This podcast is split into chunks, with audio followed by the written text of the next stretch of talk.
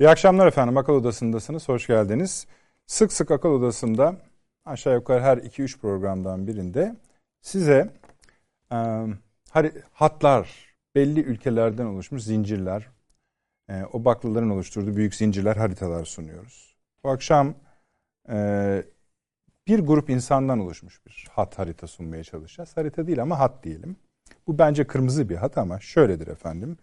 Biden, Austin, Blinken, Sullivan ve McGurk. Yani Amerika Birleşik Devletleri Başkanı, Amerika Birleşik Devletleri Savunma Bakanı, Amerika Birleşik Devletleri Dışişleri Bakanı, Amerika Birleşik Devletleri Başkanı'nın Ulusal Güvenlik Danışmanı ve Orta Doğu ve Kuzey Afrika'nın masasının başındaki McGurk. Bu beşli zincir ve her bir bakla iyi durmuyor efendim.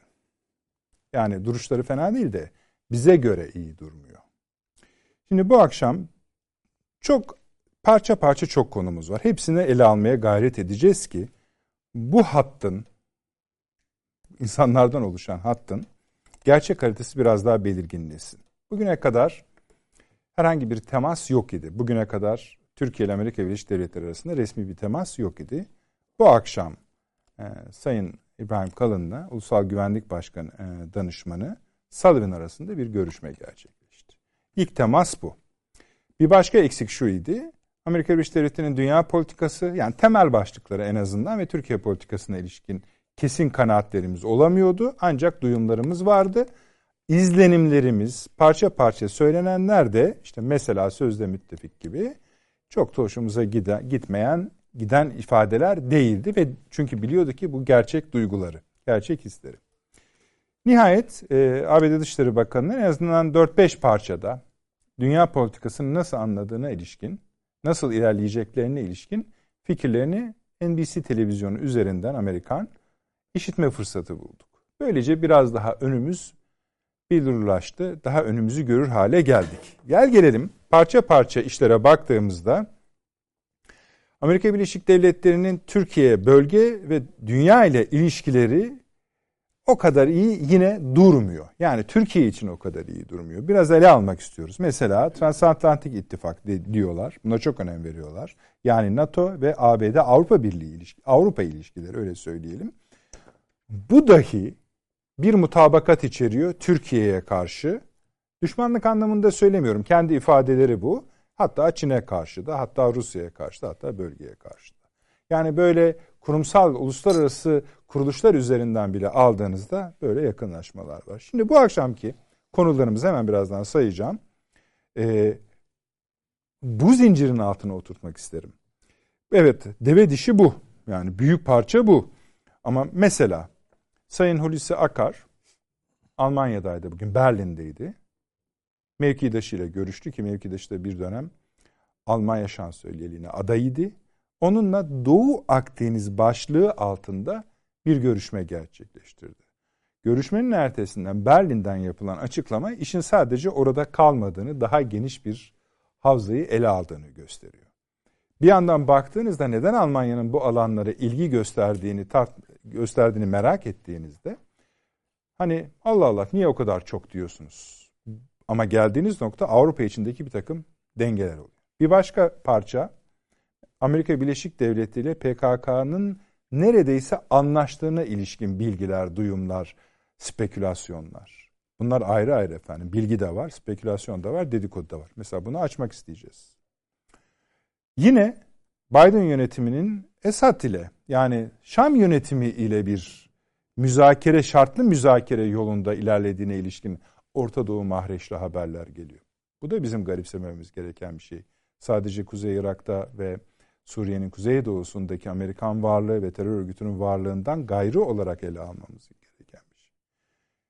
Kavkaslar'da mesela yine şaşırmamız gereken bir nokta. Bunları da artık bıraktık. Aslında şaşırmamız gerekiyor.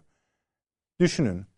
Kafkasların göbeğin, Kafkasya'nın göbeğinde, göbeğinin de merkezinde bir askeri üs ve bu askeri üsde üste Rus ve Türk askerleri birlikte görev yapmaya başladılar. Duyulmuş bir şey değil, görülmüş bir şey değil. Ama süreç bizi öyle getirdi ki onu normal bir sonuç olarak görüyoruz. İşte o şaşırılması gereken sonuç bir de Washington'dan nasıl görülüyor ona bakmaya da gayret edeceğiz. Bu vesileyle şunu da söyleyeyim Suriye bahsi açılmışken. Astana formatındaki Soçi toplantısı 16-17 Şubat'ta gerçekleşecek. Rusya, İran ve Türkiye. Bu önemli. Bu daha önce duyurulmuştu. Amerika'nın bu bölgeye bakışına ilişkin bir cevap olarak. Ama tabii Suriye ve Libya konuları da burada muhakkak konuşulacak. Çünkü biraz sonra konuklarımıza danışacağımız üzere orada da gelişmeler var. Ufak ufak mesela Türkiye Avrupa Birliği ile ilişkilerini 5 parametreye bağladı. Dışişleri Bakan Yardımcısı çıktı. Bu 5 parametre olacak. Başka türlüsü zor dedi. Onlara bakacağız.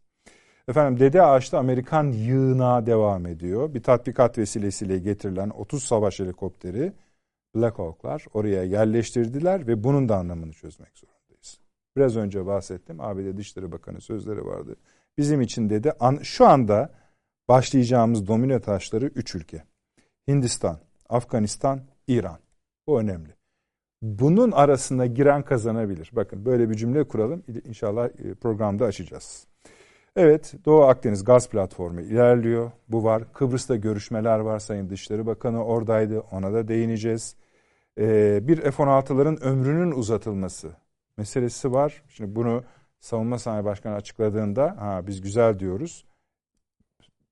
Binlerce parçası değişiyor. Peki ama niye? Bunların normal ömrü bitimi onu da biraz sonra sevgili paşamıza soracağız. Bu F-35'lere ya da Türkiye'nin milli uçağına kadar bir idare etme hali mi onlara bakacağız. Uzattıkça uzatabilirim efendim. Hala bir sürü konu var arta arkaya. Bir Avni Bey'e merhaba diyelim. Hoş geldiniz. Hoş bulduk. Özgür. Hoş geldiniz. Profesör Doktor Seyman Seyfi Yun hocam burada. Hoş geldiniz. Hoş Şeref verdiniz. Sevgili paşam, hocam, Sayın Fahri Yener. Hoş geldiniz. Avni abi ee, çok şey saydım ama neresinden tuttuğunuz hiç fark etmez. Çünkü aynı zincirin baklaları. Eninde sonunda diğer baklaları biz oraya ekleyeceğiz. Mesela evet. şunu da ekleyebiliriz. Yayından önce konuşuyorduk. İngiltere'nin bu e, Çin'in e, çok ülkeli, çok farklı uluslararası yatırım ve ekonomi anlaşmasına dahli için başvuruda bulunması. Buradan bile başlasak ucu buraya çıkacak. Evet. Ama siz isterseniz Belki de şeyi tercih edeceksiniz. Suriye'den başlamayı. Suriye buyurun. önemli. Buyurun, buyurun.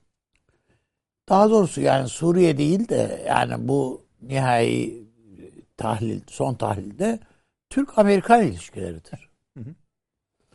Evet Suriye zemininde gibi görünüyor. Gibi değil öyle görünüyor ama sonuçta Amerika'nın önümüzdeki döneme ilişkin politik izleyeceği politikanın e, bütün parametrelerini görüyoruz. Evet. Nedir? PKK, PYD uzantı ve uzantılarının ile Amerika resmi olarak müzakere ederek ve masaya bir anlaşma imzalamak üzere oturdu. Şimdi bu bayağı bir cümle abi değil mi? Yani evet bu... öyle. Bayağı yani için önemli. Yani Amerika'nın yani Amerikan yani Pentagon'un hı hı general diye andığı bir terörist değil mi yani? Evet. Bu müzakerelere başkanlık eden PKK adına bir terörist. Efendim Amerika tarafında herhalde muadili yani Mazlum Kobani'yi söylüyorsunuz. Onun kodu evet. işte yani Ferhat Abdi Şahin. Evet işte yani o biz yani. hani ismini vermiyoruz da. Yani, yani onların, köpeklerin ismini verebilirsiniz. Evet. Yani evet. Amerika'da da Amerikan tarafında da onun muadili olarak görülen muhtemelen bir general hı hı. herhalde oturtturmuşlardır. Önemli olanı Amerika'nın artık Türkiye'ye Suriye bölgesinde düşman muamelesi yaptığıdır. Görünen bu.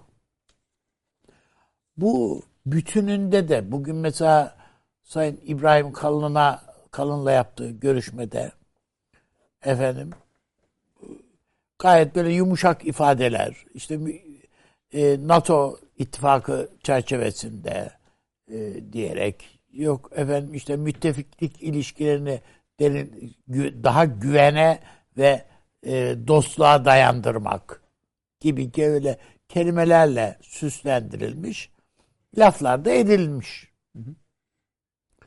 Edil, yani edil, bunlara bakarsanız başka türlü şeyler belki söylemek mümkün gibi ama sonuçta biz ortadaki neticeye bakarız. Ne yaptığına bakarız. Baktığımızda görünen budur. Türkiye aleyhine bir kumpasa Amerika evet demiş vaziyette ve bunu organize etmeye başlamış. Bu ilk temas değil mi Sayın Kalın? Kalın'la evet ilk temas. ilk temas. Yani şimdi bu ilk merhabalaşmalarda belki bu kadar sert ifadeler kullanılır mı sanmıyorum. Yoksa kullanılır mı? Hayır yani kullanıl yani, yani sizin ne, dediğiniz ne yapmak çerçeve... istediğinize bağlı. Ha, ne yapmak istediğinize bağlı. Yani e, en azından şu var. Yani Türkiye'ye karşı şimdiye kadar Amerikan başkanlarının göstermiş olduğu ve ekiplerinin yani göstermiş olduğu nezaketin bana göre e, ufak bir şeyi bile, işareti bile şu ana kadar gösterilmiş değil. Biden ekibinden. Ha bu seçilmeden önce de göstermiyordu. Türkiye'ye karşı gayet nezaketsiz, gayet saygısız, gayet küstah beyanlar vardı. Yani hem de basının önünde yani öyle gizli kapaklı değil yani basın önünde yapılmış beyanlar vardı. Seçildi. Seçildikten sonra, seçildikten sonra da aynı terane devam ediyor. Dışişleri Bakanı'nın ağzından devam etti. İşte o sözde müttefik falan gibi ifadeler. Şunlar bunlar yani. Bütün bunlar. O yüzden Türkiye'nin evet mutlaka tabii ortada bir süper güç var karşınızda. Bununla elbette müzakereniz olacaktır, temasınız olacaktır. Ee, bir masada oturup görüşeceksiniz, konuşacaksınız. Yani tutup yumruk atacak haliniz yok. Yani mutlaka. En azından şu aşamada diyorsun. Evet yani mümkün değil. Öyledir.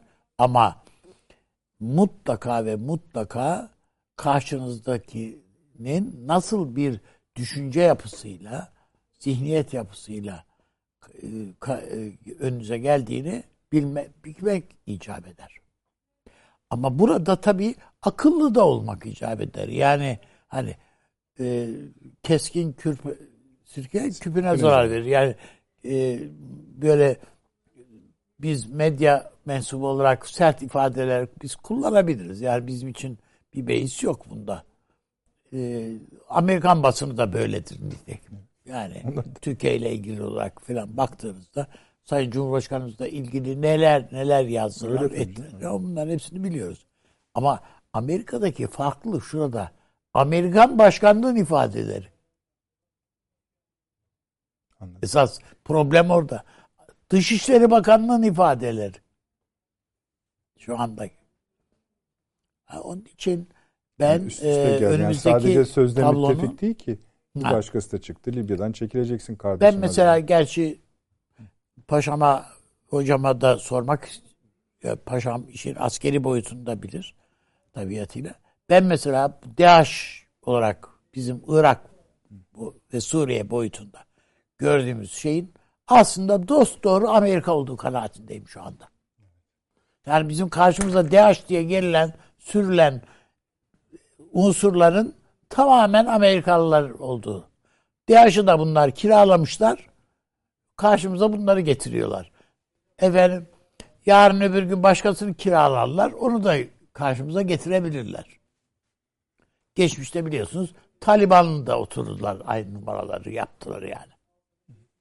Onun için kimin karşımıza ne sıfatla hangi üniformayla geldiğine geldiğine bakarak yanlış kana, kanaatlere kapılmamalıyız. Ne abi şu e, teröristle Amerikalıların görüşmelerindeki ifade esasında şu. ABD yönetimiyle YPG arasında yani SDG arasında Hı.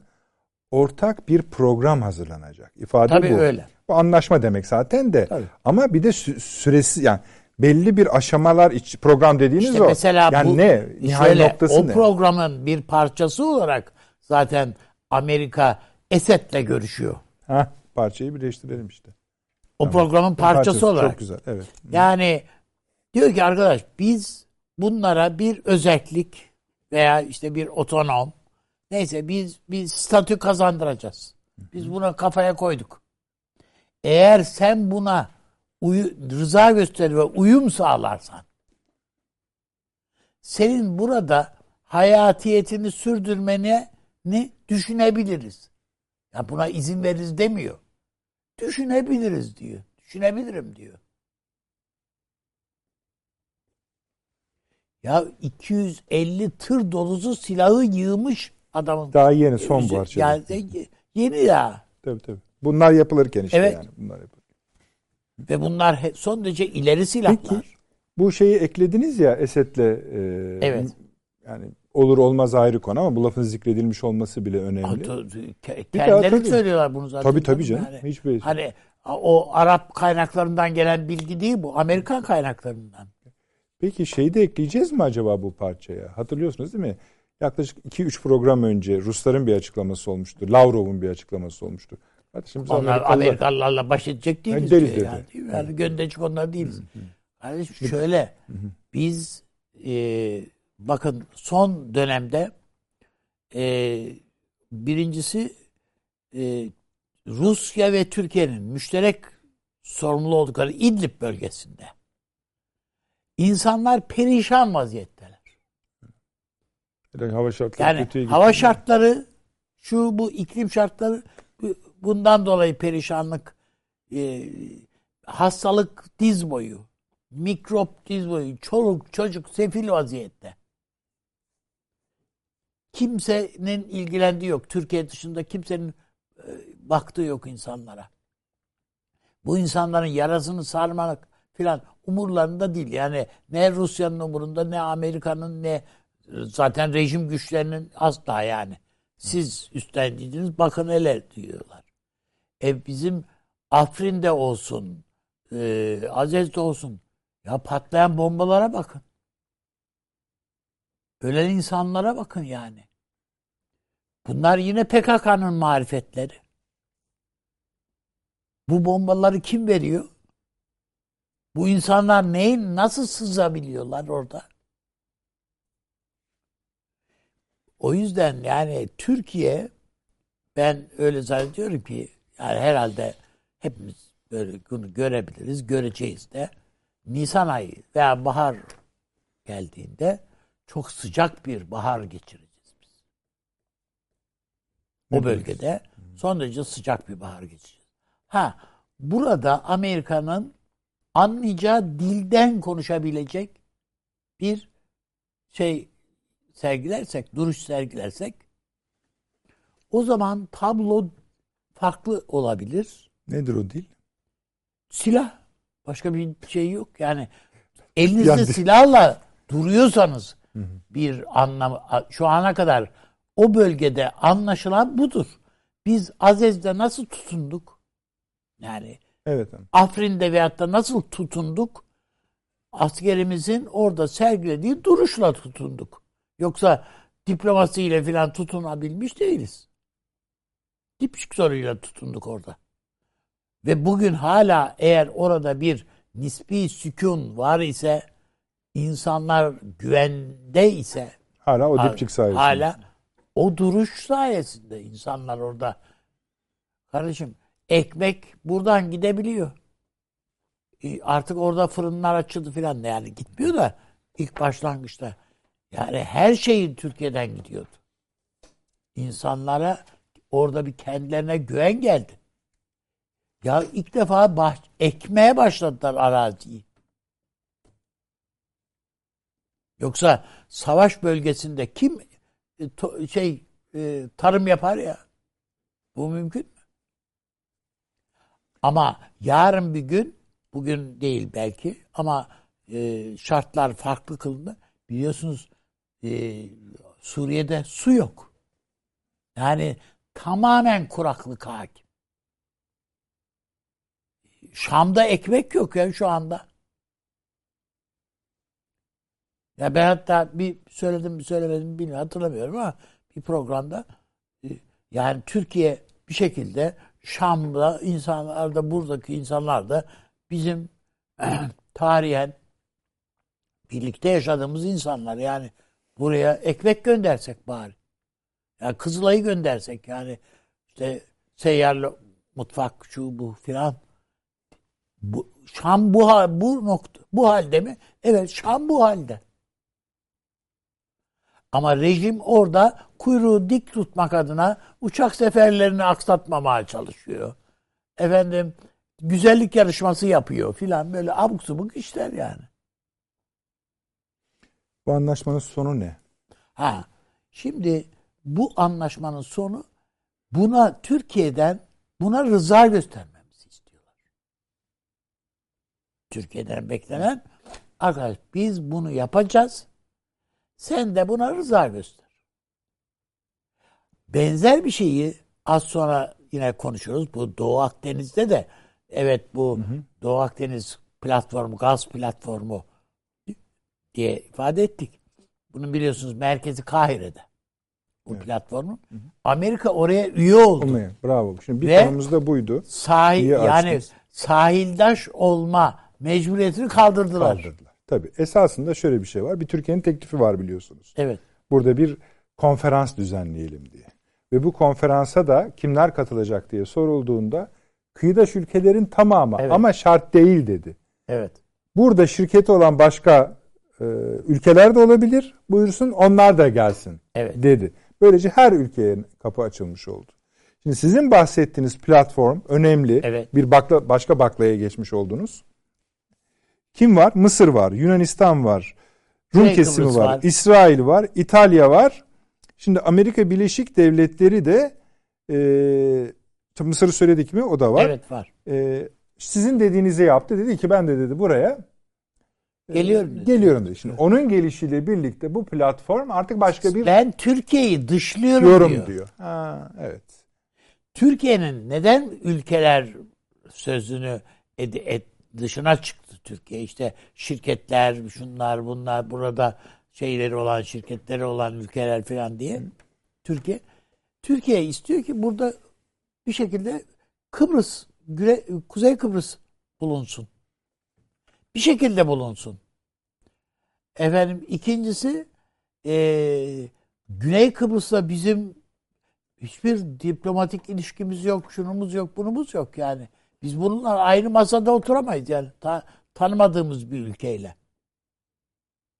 Biliyorsunuz bir tarihte e, Avrupa Birliği'ne müzakerelerinin ilerleme şartı e, Türk limanlarının ve hava üst limanları dahil yani deniz limanları da dahil hepsinin Güney Kıbrıs gemilerine ve uçaklarına açılmasıydı. Evet. İlerleme şartıydı bu. Ve basbaya bunu Türkiye'de bile buna taraftar bulmayı başardılardı bir ara. Türkiye'de. Bunu siz de gaz, evet. gazeteci olarak hatırlıyorsunuz. Tabii tabii. E şimdi bütün bunlara baktığımızda öyle önümüzdeki sürecin basit veya sıradan e, ya nasıl halledilir filan gibi şey yapılabilecek bir süreç olmadığını düşünüyorum. Peki. Son olarak şunu da söyleyeyim. Son olarak ha, değil, bütün, söyleyin de hani bütün bunlar yani bu bölümde bir şey olarak Hı. şunu söyleyeyim. Evet bunları söylüyorlar, bunları istiyorlar, bunları bekliyorlar ve böyle bir kumpasla kurmuşlar. Ama öbür taraftan gördükleri bir Türkiye var. Bu gördükleri Türkiye askeri güç olarak dünün dün tanıdıkları Türkiye değil. Bu gördükleri Türkiye Kafkasya'da varlığını en son göstermiş. Kuzey Irak'ta varlığını göstermiş. Libya'da daha da, göstermiş. Daha da evet her yer Libya'da her yerde varlığını göstermiş bir Türkiye. Ve buralardan geri dönmeyeceğini söyleyen bir Türkiye. Peki. Devam edeceğiz abi. Süleyman Hocam daha başlangıçta bir anda yelpaze gibi açılıyor tabii. Yani olaylarla açılıyor. Yani konuları birbirine bağlayarak bile yapmıyoruz. Somut olaylarla. İşte yani mesela bu Amerika Birleşik Devletleri'nin doğal gaz platformu gibi söyleyebileceğimiz bir platforma başvurarak bir anda oradaki yapıyı Doğu Akdeniz gaz platformuydu bunun ismi. Mısır, Yunanistan tekrar sayıyorum ki te, ekipler belli olsun. Rum, kesimi, İsrail, İtalya, Sair. Dedi ki ben de artık buraya başvuruyorum ve o bir anda o platformun niteliği de niceliği de değişmiş oldu. Fakat asıl diğer teklifin yani Türkiye'nin bakın bu işler böyle olmaz. Bu ilk kurulurken de ben hatırlıyorum şimdi aklıma geldi. Cumhurbaşkanı çıkıp demişti ki şimdi bak bunu, bunun amacı belli. Bunu Türkiye'yi dışlamak için yapıyorsunuz. Ha, niyetiniz bu olmasa idi zaten bizi de çağırırdınız. Değil mi? bu kadar açık görüyordu. Şimdi Amerika eklenmiş oldu. Bizi çağıran bir ülke var. İsrail. İsrail. Peki. Tamir etmiştim. Olmayacağını bile bile bir, ama çağıran. Baklanın biri bu. Suriye'yi konuşuyoruz. Şam'ı konuştuk. YPG PKK anlaşmasını konuştuk. Daha oradayız ama harita gittikçe büyüyor. Buyurunuz. Oradan alarak da dediğim gibi baklaları serbest. Yani bu Amerikan seçimlerinin hemen arefesinde e, ve hemen sonrasında yaptığımız değerlendirmelerde e, geliştirdiğimiz genellemelere hı hı, uygun bir sağlama hı hı. bu. Ne dedik? Boşluk bırakmayacaklar. Çünkü Trump boşluk bıraktı. Bunları şimdi yegan yegan dolduracaklar.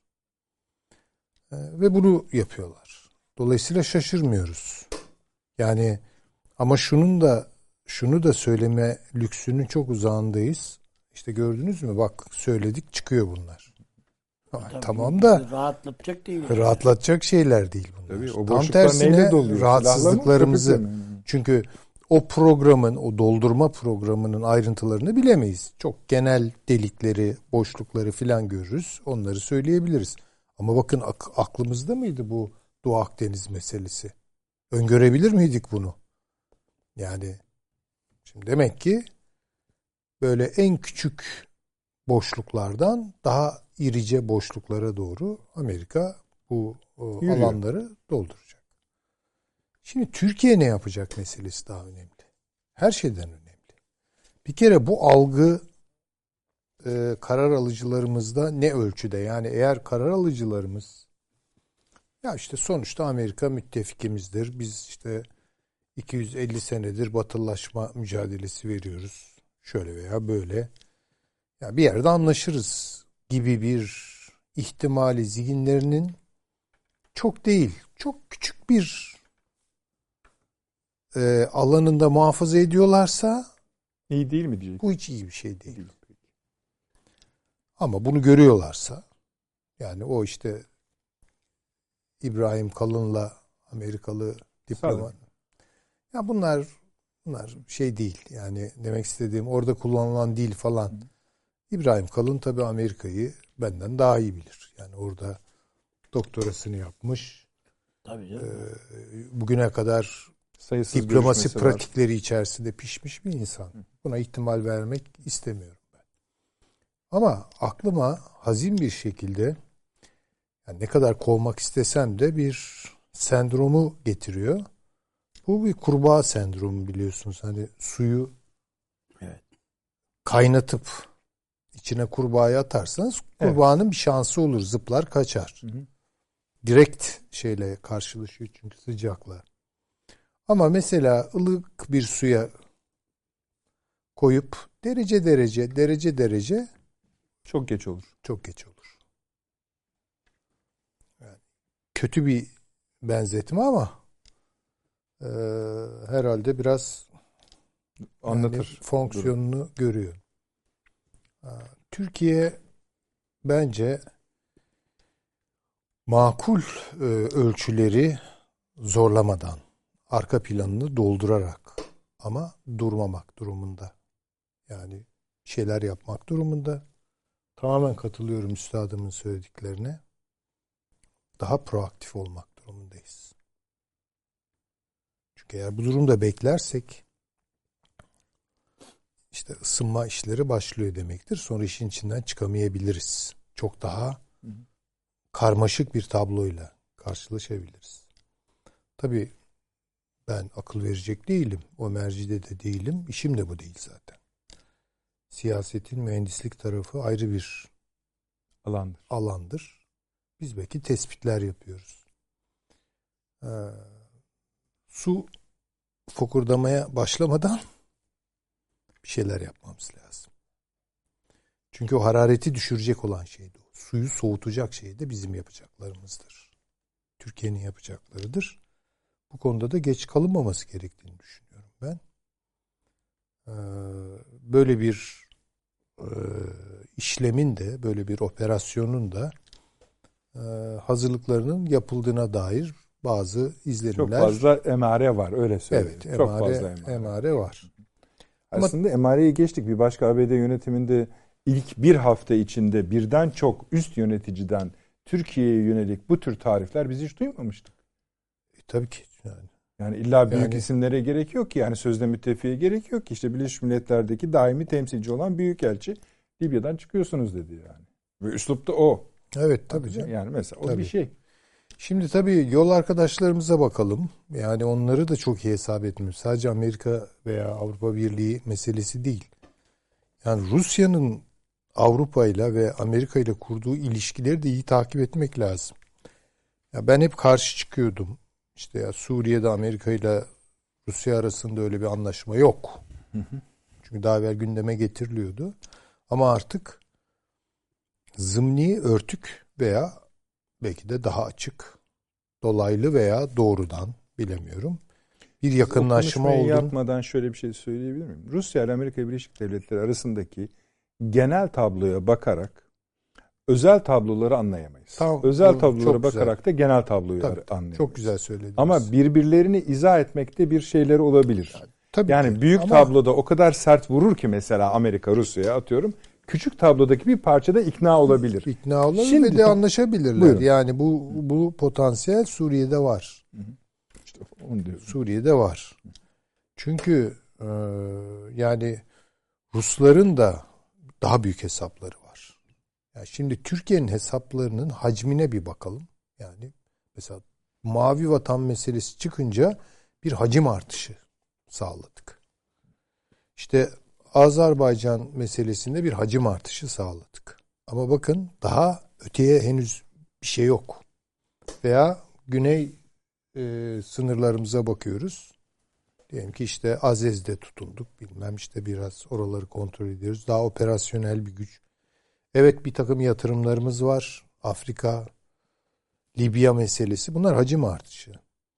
Ama Türkiye'nin hacim artışı henüz istediği ölçüde veya potansiyeliyle tutarlı değil. Yani o, o belli noktalarda kilitleniyor o. Mesela Libya'da kilitlendi. Nerede kilitlendi? İşte o anlaşmada kilitlendi. Paşam o konuda bazı e, kaygıları var. Onları biraz Tabii ki. Hatta oradan acaba geri. Çünkü orada durmamak, durmamak gerektiği kanaatindeydim ben. Ama tabii uluslararası şartlar zorladı bilemem yani. İzahı vardır veya yoktur. Ama o ateşkes hattı hoş bir şey değil. Bakın ben bunu Azerbaycan için de söyleyeceğim. Karabağ meselesinde gidebilir miydik bir adım daha öteye? Yani bir hafta daha hı hı. geçseydi çünkü muhtemelen Karabağ kontrolü Azerbaycan'a geçecekti. Külliyen. Ama buna fırsat verir miydi Ruslar? Yerde durduk. Anlatabiliyor muyum? Yani hacminizi ne kadar arttırabiliyorsanız pazarlık gücünüz de o kadar artıyor. Kıbrıs'ta Ama, başımıza geldi hocam. Evet yani yani belli yerlerdeki belirsizliklere takıldığı zaman sizin hacim artışınız çünkü başka türlü ifade edince yayılmacılık falan diye anlaşılıyor. Öyle bir şey yok tabii ki. Bu bir hacim artışı. Yani hinterland oluşturuyorsunuz. Şimdi bu ifadeleriniz de geri çekilme olarak da anlaşılabilir. E, yani bundan sonra çünkü çok eğreti yerler buralar. Yani şimdi Karabağ evet ama şimdi bakıyorsunuz bardağın yarısı dolu. Hatta belki dörtte üçü dolu. Yani dörtte biri de acık boş kalıversin diyebilirsiniz. Ama suyun buharlaşma meselesi o elinizdeki hacmi de yani onu bir kere kapatmak lazım yani tamamlayıp kapatmak Nasıl? lazım. İdi yani şu an tabii ki böyle bir şey söz konusu değil. Ama işte Karabağ'da durduk ve şu an Karabağ'ın kontrolü kimdedir? Bakın net Rusya'dadır. Binlerce askeriyle oradadır. Hiçbir zaman Karabağ'da Rus varlığı bu kadar yoktu. İşte şurayı kurtardık, bilmem şu şeyi kurtardık, e, e, şu şehirleri aldık, bu kasabaları. Tabii ki bunlar çok önemli. Ben bunu küçümseyecek değilim. Ne kadar heyecan verici, ne kadar moral yükseltici, ne kadar kıymetli adımlar. Ve şehit kanı var yani. Süleyman Hocam şöyle e, araya girsem acaba e, hoş görür müsünüz? Mesela Libya'da e, orayı da söylediğiniz için söylüyorum. Herhangi bir esneme hareketi biraz önce de, e, değindiğimiz birçok tabloya yani harita üzerindeki değerlendirmelerin dışında değindiğimiz birçok e, noktaya da e, Türkiye aleyhine gelişmelere yol açamaz mı? Açmaz Açabilir. mı? İşte Hı. onu diyorum. Yani, yani riskler siz, var. Ha, işte orada daha kuvvetli durmak gerektiğini mi düşünüyorsunuz? Yoksa yani biraz daha esnemek... sağlam bir yerde durdurmak gerekiyordu. Şimdi eğritik hmm. geliyor bana yani. Şimdi Sirte Cufra hattı sevmedim diyorsun. Yani yani durulacak yer miydi orası onu bilmiyorum. Yani en azından bir tanesi bilemem. Sirte mi olurdu, Cufra mı olurdu? Çünkü bakınız havaalanı kuramıyoruz orada. Paşam daha iyi bilir yani. Yani bir deniz üssü tamam ama yani bakın akıbeti Mistrata'da tamam mı yani şimdi halloldu mu ben bilmiyorum ben. Yani bir ara haberleri vardı sonra durdu. Bir de genel tablo var. Mesela Cenevre'de yürüyen bir süreç var. Bilmem ne var. Onlar tabii, ne tam tabii, bilmiyoruz. Tabii. Paşamdan rica edeceğiz. Beklettik biraz ama tabii. uzun konuşacağı için. İşte tam bütün bu tablo henüz daha oturmamışken birden Amerika giriyor. Doğru. Bu doğru. Şimdi yani burada bir durmak lazım. Ha, orada ne yapılması gerekiyor? Orada belki daha evvel durduğumuz gibi durmamamız gerekiyor. Yani bir şeyler yapmak lazım. Çünkü sağlam bir yerde durmak durumundayız. Yani her hacim artışının durduğu duracağı bir yer vardır tabii ki. Ve bütün bunlar böyle emperyal güdülerle filan değil. Misak-ı millinin korunması içindir. Yani şu şu üzerinde yaşadığımız 700 küsür e, bin kilometre karelik toprağı önce bir kere emniyet altına almanın yolu mümkün olduğu kadar bu hacim artışını sağlamaktır. Mesela işlerin iyi gittiği yerler var. Karadeniz gayet iyi gidiyor. Ama Karadeniz de karışacak gibi. Ama ha, Amerikan gemileri oraya da evet. girmeye bakın şimdi Orada bütün şimdi, bunlar eşanlı oluyor yani. Eşanlı evet. Birden platformda Amerika'yı görüyoruz. Amerika nire, Doğu Akdeniz nire. Karadeniz'de bakıyorsunuz evet. Dede Ağacı ve Amerikan gemileri giriyor Karadeniz'e. Dün, yani ne dünü bugün e, Amerikan savaş gemisiyle bir Rus savaş uçağının bir yakınlaşma fotoğrafı e, yayınlandı. Olur, tabii. Yani acaba üzerine mi oturmuş diyeceğimiz kadar yakın bir mesafe ve tehlikeli. İki, yine e, Amerikan Deniz Kuvvetleri'nin de paylaştığı bir görüntü. Üzerine de şöyle yazmışlar. Amerikan savaş gemisi boğazlardan geçiyor bizim boğazımızda. Tabii tabii. Ve biz köprünün de kırmızı lambalar yanıyor. Kırmızı lambalar bizi durdurmaz diyor. Böyle paylaşıyor. Tabii. Amerika. Bugünün işi bunlar. Tabii. Tabii. Meydan okuyucu bir şey. Tabii. Yani ne konuşuyorsun? O yani o e, yumuşak görünümlü e, Biden iktidarı döneminde oluyor bunlar. Evet. Yani değil mi böyle? Evet, evet, evet. Yani maşallah. Yani. Hocam size teyit edecek bir başka şey yani konuşurken şey yaptım onu unuttum. Buyurun. Avrupa Birliği ile görüşmek için gelen Dışişleri Bakanlığı yetkilisi Amerika'nın bir, bir şeyleri görüştü. Bu Türkiye ile müzakerelerde bu kadar yakınlaşma ne oluyor dedi. Bunu ayrıca görüşmemiz, müzakere etmemiz tabii, lazım tabii. dedi. Tabii. Çok doğru. Yani emare dediğimiz bunlar ama bunlar aslında emare kadar zayıf. Emareye de karine değil yani delil artık yani. yani. Evet. Yani, neyse. yani şunu yapacaklar bakınız. Ee, tabii bu Amerika'nın da kendi ekonomisi şu ara maşallah Allah Ali Bey vaziyette de genel olarak dünyada böyle pek çok ekonomi bu durumda. Fakat daha kırılgan daha az kırılgan ve daha çok kırılgan ekonomiler var bugün. Ee, mesela Alman ekonomisi de bir sarsıntı geçiriyor ama kırılganlığı az. Bunu biliyoruz. Altından kalkarlar yani. Fakat Türkiye kalkabilecek mi? Hı hı. Ve Türkiye ekonomik olarak bakın sıkıştıracaklar. Tabii, Özellikle yaza doğru. Yani bu Mart'tan sonra bekliyorum ben. Daha ağırlıklı şeyleri. E, dolayısıyla bunlara karşı da hazırlık yani içeride de bir hazırlık yapmamız lazım. Peki. Kışkırtıcılık evet. meseleleri var. Yani oraya tabii iç siyasete biz çok fazla Üniversite girmiyoruz. Yani oralarda başka şeyler de bulabilirler filan. Yani o işi oradan da kotarmaya çalışacaklar. Yani hakikaten Onlar bir takım işi biliyorsunuz. Onlar öyle çalışırlar takım ya, olarak. Tabii takım olarak. Ben muhtemelen e, terleyeceğiz terleyeceğiz. E, iyidir tercih bir şey değil o. E, ya inşallah sert. yani zatürreye çevirmez tabii. Yani bir de öyle şeyler var yani. Terlemek güzeldir de e, Fin hamamının, Türk hamamının da riskleri vardır. Yani. Çetin Altan evet. ne diyordu biliyorsunuz değil mi? Bilmiyorum. Enseyi karartmayacaksınız. Yani tabii ki muhakkak Peki. ama Paşam buyurunuz. Valla çok yani inşallah zaten o önünüzdeki notları söylerseniz tamamdır. Bizim program çıktı bence. yani buyurunuz. Ee, şimdi burada e, bu kitapta da bulmuştum, çizmiştim de e, İngiliz jeopolitikçi Mackinder diyor ki e, devletler arasında eşitsiz büyümenin takriben her 100 yılda bir hegemonik dünya savaşını doğurmaya meyletmiştir diyor. Yani bunu zamanları veriyor işte Portekiz'den günümüzde Amerika'ya kadar. Amerika için de 1973'ten itibaren yavaş yavaş bu süreç başlamıştır. Ya yani diğer bir jeopolitikçi diyor ki bunun hakimiyetin maliyeti. Yani dünyaya hegemon olmanın e, bir maliyeti var. Amerika Birleşik Devletleri artık bu maliyeti karşılayamaz duruma gelmiştir. Bu yüzden esasında hocamın söylediği gibi e, Orta Doğu'da su fokurdamaya başlamıştır. E, şu anda içine çeşitli esasında çeşniler yemek parçaları atılıyor. Yani Afrin'deki olayı ve bombalamaları bu gözle görmek lazım. Bunun dışında şu anda basına pek yansımayan ama rejimle PKK arasında, YPG arasındaki çatışmaları bu gözle görmek lazım. DAEŞ'in tabii DAEŞ'in Irak'ta e, iki tane tarih bu kadar da denk gelir mi derseniz bir Ocak 2020, iki Ocak 2021 Irak'ta aynı pazar yerinde ve aynı tür iki saldırıyla birinde 35 birinde 32 kişinin ölmesi ki ikincisi e, Biden göreve geldikten bir gün sonra oluyor. E, diğer önemli bir konu DAEŞ'le mücadelede Musul'u DAEŞ'e terk eden, PKK'yı en iyi şekilde yapılandırmak ve Amerika Birleşik Devletleri'nin vekil gücü için kurmak için çaba sarf eden CENTCOM komutanı Austin'in savunma bakanı olması, hı hı.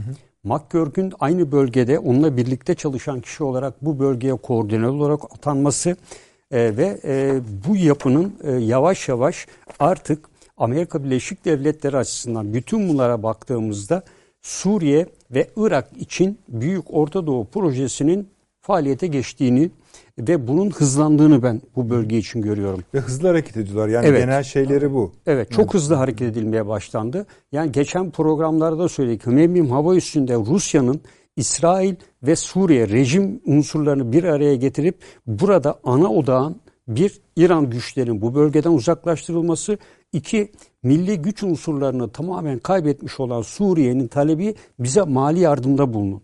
Amerika ile Esad'ın esasında bir araya gelip bu konuda görüşmeye başlamaların altında yatan neden de ekonomik kaygılar. Ekonomik kaygılar artık o düzeye geldi ki rejim evet orada güzellik yarışmaları şunlar bunlar toplumu bir arada tutmak için yapılıyor ama bakın Suriye'nin 23 milyon nüfusu 13 milyona indi. Yeni doğurganlık oranı sıfıra yakın. Eğitim sıfır. Nicelikli hiçbir insan yok. Bu devletin milli güç unsurlarını bir araya tutması ve toparlanması asla mümkün değil.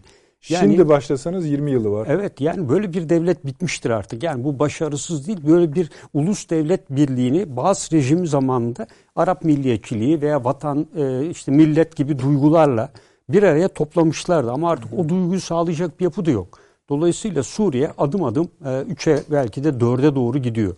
Burada temel hedef bence birinci öncelikle İran ve Türkiye'yi kesinlikle Suriye'den çıkartmak. Birinci hedef. E, ikinci hedef e, burada bir e, Amerikalıların meşhur 1964'te Vietnam'da Kuzey Vietnam'a karşı düzenledikleri false flag yani sahte bayrak operasyonu. Hı hı. Bu sahte bayrak operasyonu e, üzerine biliyorsunuz Kuzey Vietnamlıların Amerikan unsurlarına karşı harekat yaptıkları, e, eylem yaptıkları, örtülü operasyonda bulundukları ki bunu McNamara daha sonra yazdığı kitabında da bunun hatalı olduğunu, aynı şey esasında sahte bayrak operasyonu Irak'ta, Irak'ta da yaptılar.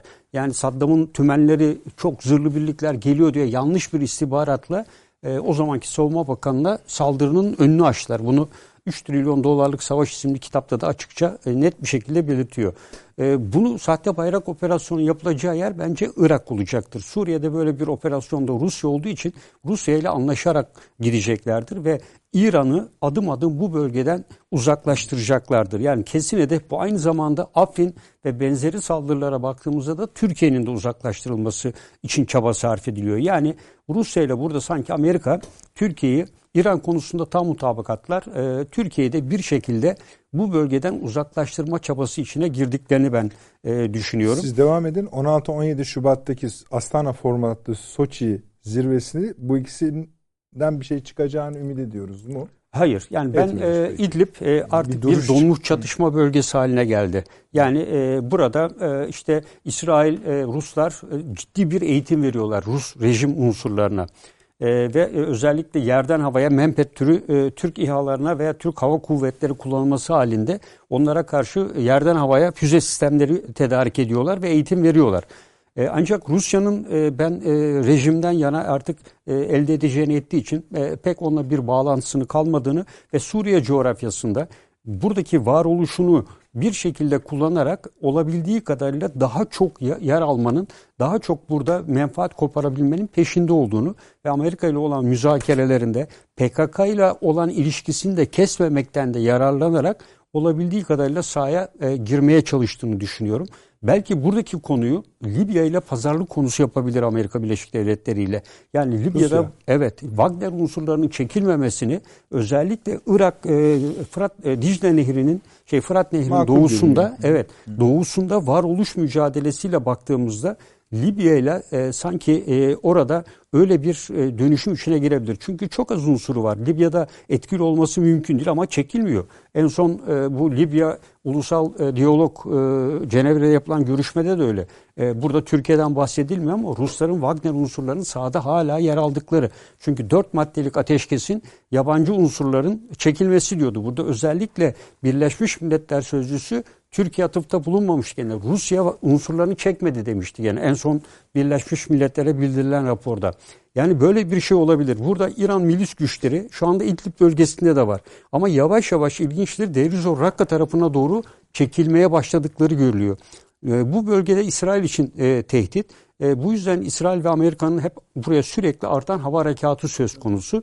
E, ve buradan İran'ı kesinlikle bu bölgeden göndermek istiyorlar. Irak tarafına baktığımızda da e, yine Ocak ayının sonlarına doğru DAEŞ'in Haçlı Şabi'nin Selahattin kentinde bulunan karargahına e, ciddi bir saldırı yaptılar ve bu saldırı sonucu 10 e, Haçlı Şabi e, unsuru e, hayatını kaybetti. Yani bunları öldürdüler ve karargaha da çok ciddi hasar verdiler. Yani bir yandan diğer e, Bağdat pazarındaki e, o bombalama, meydana yönelik bombalama arkasından e, bu yapılan eylemler e, esasında DAEŞ'in ayrı bir unsur değil, e, Amerika Birleşik Devletleri'nin sağdaki vekili olduğunu gösteriyor. Nitekim bundan sonra İran Dışişleri Bakanı'nın şöyle bir açıklaması oldu.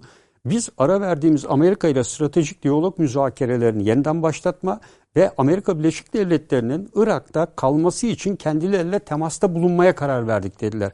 Yani Amerika Birleşik Devletleri ben buradan çekiliyorum restini burada bence e, sahte e, bayrak operasyonunu DAEŞ'te kullanarak e, buradaki terör eylemi ve saldırıları arttırarak e, Sincar'daki olayda da benzerini bence e, PKK'yı oradan çekmeyerek kullanarak e, Irak'ta kalmayı garantiledi. Bunun arkasından Irak'ta da aynı şekilde öncelikle e, Haçlı Şabi yani İran'ın seçimler öncesi etkisini sıfırlama e, hevesinde ve isteğinde olduğunu ben e, düşünüyorum. Valla ee, aynı resmin farklı renklerini boyuyorsunuz. Ee, ve tabii bu daha bir bakla. Devam edin. Ee, evet. E, ben de nerede kaldım unuttum. Aslında hiçbir yerde kalmıyoruz. Şimdi, orada kalırız e, inşallah. Burada e, temel hedef bence İran'ı kendi sınırları içine çekmek.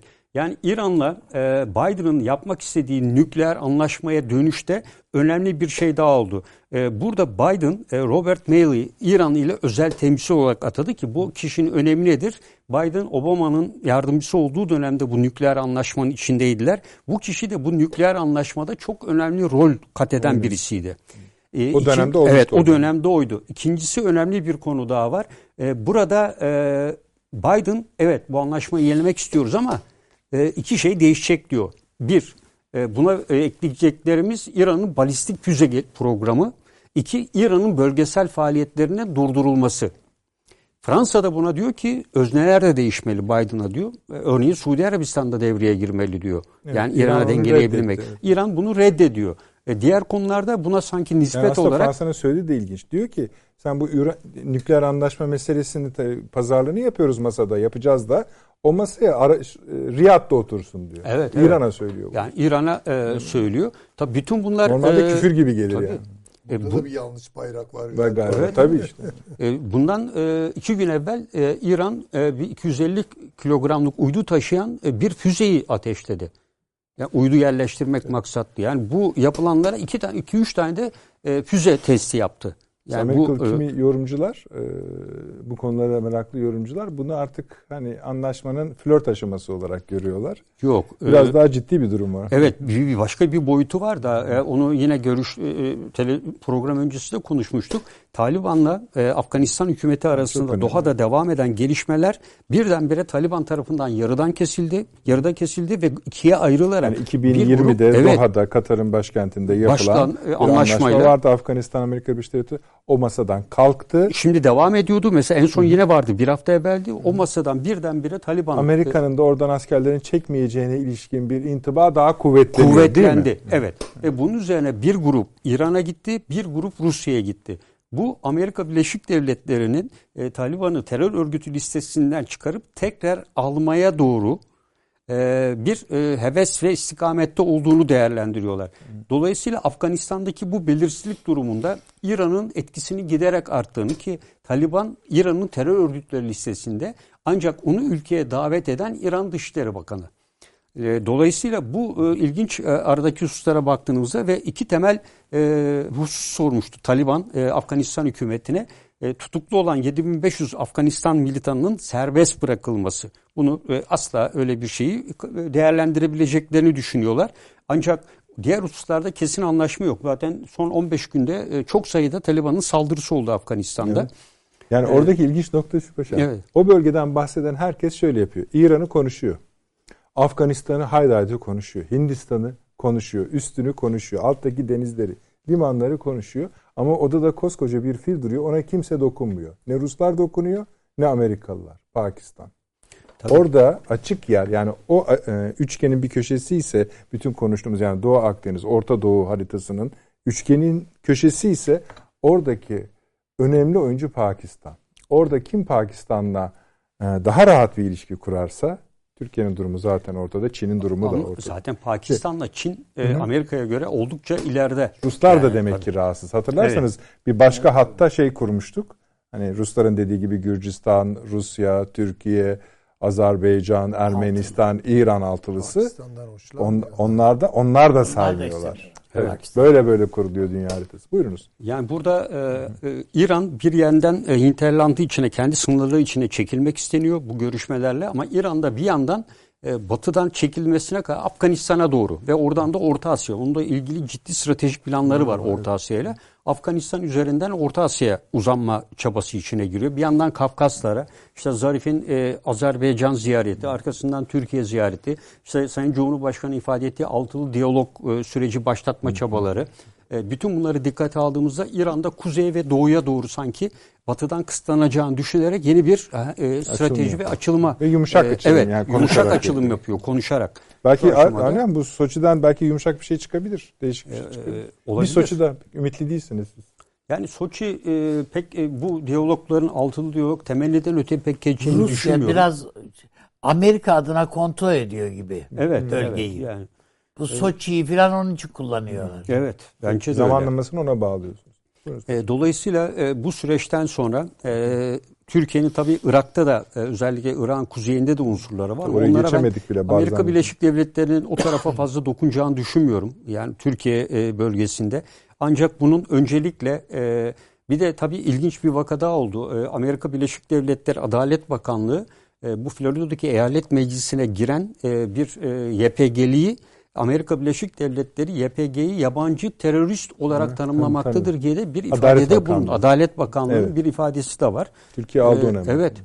Yani e, dolayısıyla Amerika'da esasında iki farklı çelişki e, içinde gibi görünüyor ama sahaya askeri uygulayıcılara baktığımızda bu çelişki değil. Yani en son Haseke'ye giden e, 40 tır dolusu malzemenin bir gece içinde sınırdan geçişi, e, aynı anda Haçlı Şabi'nin Amerikan birliklerine kurduğu pusular var. E, birkaç tane de pusu var. Yani bölge esasında son derece hareketli.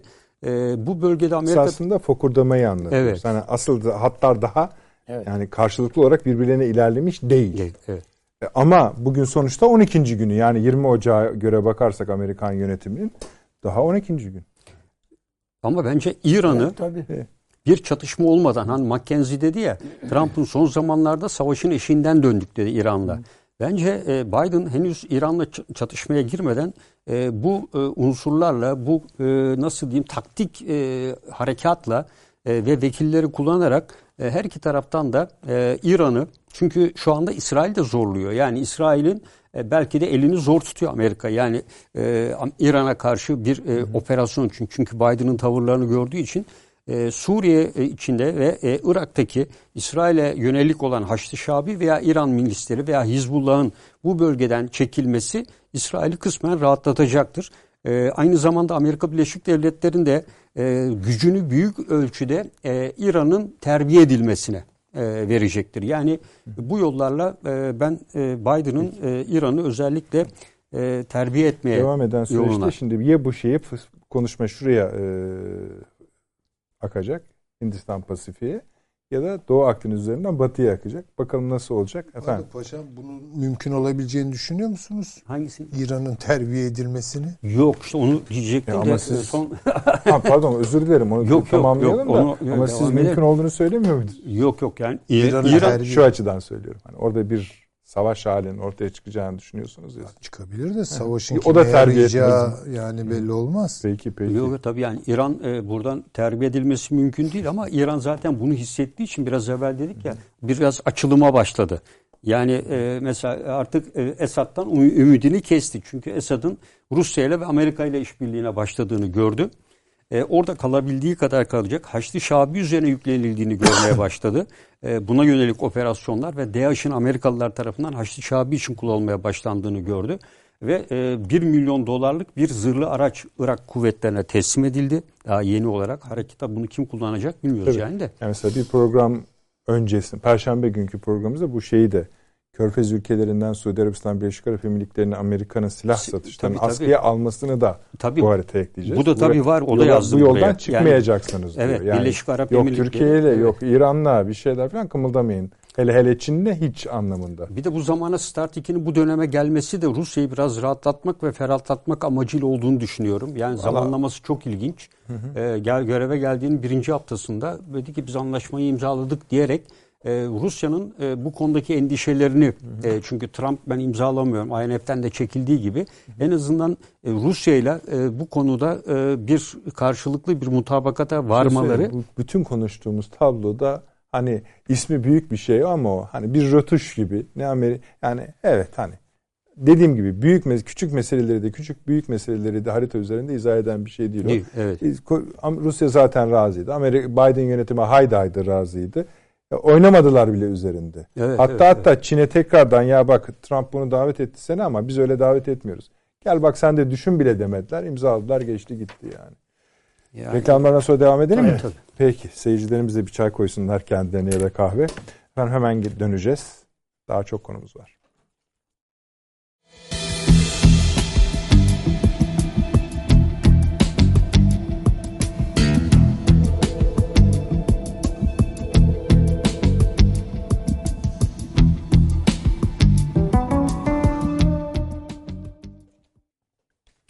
Akıl Odası devam ediyor efendim. Paşam tamamladınız mı? Tamamladım. Başka Şimdi ama var. bunu yaparken de dediğim gibi e, siz de arada söylediniz. Yani hocalarım da söyledi. E, Biden e, bunun için altyapıyı da oluşturuyor. Yani e, işte e, belirttiğiniz Birleşik Arap Emirlikleri, Suudi Arabistan'a silah satışlarının Filistin'e yönelik olan mal şeyin e, yardımın anlaşması biliyorsunuz Trump askıya Tabii, almıştı. Bu, e, bu anlaşmanın e, devam etmesi e, gibi yani İran'la işte anlaşma konusunda bir istek arzunun bulunması e, bütün bunları e, dikkate aldığımızda da e, aynı zamanda diplomatik alanda da e, bir takım faaliyetlerini sürdürüyor. Yani bu çerçeveyle de bence de bölgeyi hazır hale getirdiğini e, ben düşünüyorum açıkçası. Yani burada e, e, İran'a yönelik e, büyük çaplı olmasa da İran'ı e, tamamen kendi sınırları içerisine e, sokabilme. Zaten o bölgesel ama İran tabi e, İran'da şu anda e, Biden'ın ne yapacağını tespitine çalıştığını ben değerlendiriyorum. Hı hı. E, ve e, İran e, kendi alanda olsa o zaman e, İslam devriminin e, nihai amacı hiçbir zaman gerçekleşmez. Ve bu toplumda da çok ciddi tepkiye yol açabilir. Yani İran kendi içinde daha evvel söylediğimiz gibi bölünmeye dahil gidebilir. Peki. O bölümü kapatalım mı? Bir şeyler mi ekleyeceksin? Şöyle, tamam. Yani bir şeyle devam edeyim ben.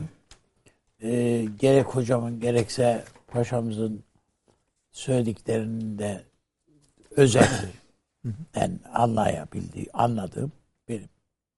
dikkat ederseniz bütün bunlar işte Amerika'da Dışişleri Bakanlığı personeli yapıyor bunu.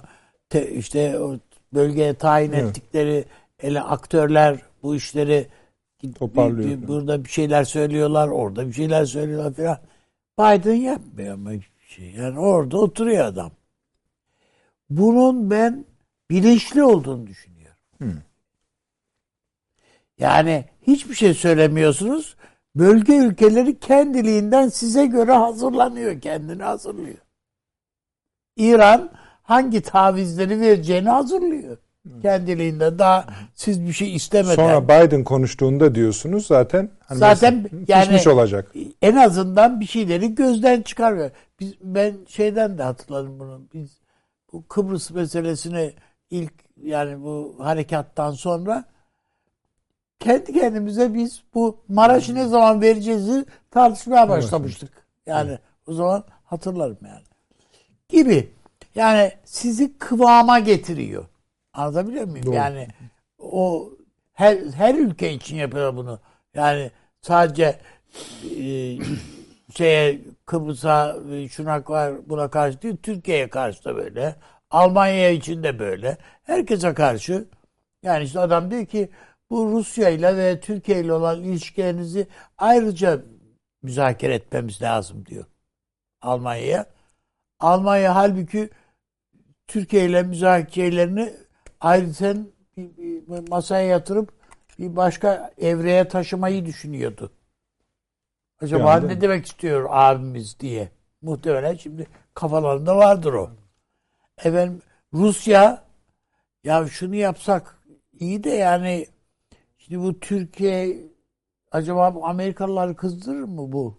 diye evet. düşünüyor. Yani mesela adam İngiltere'de diyor ki bu Türkiye Çin meselesini ayrıca ele almamız lazım ha, diyor. Siz, İngiltere diyor ki ya benim de var ya hani Evet gibi. gibi. Yani program açarken dediniz ki ya ilk defa olarak işte e, Azerbaycan'da ve üstte Hı. işte Rus ve Türk askerleri beraber filan.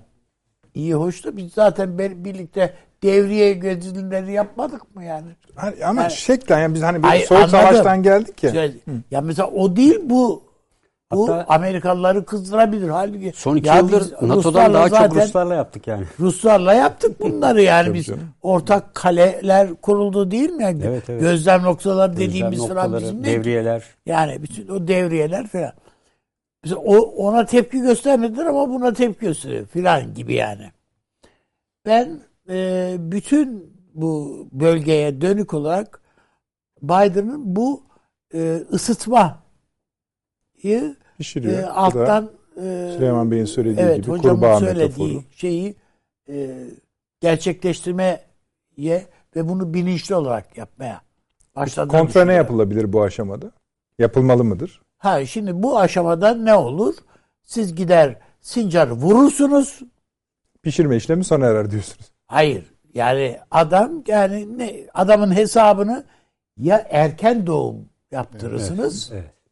Yani prematüre çıkar onun hesapları.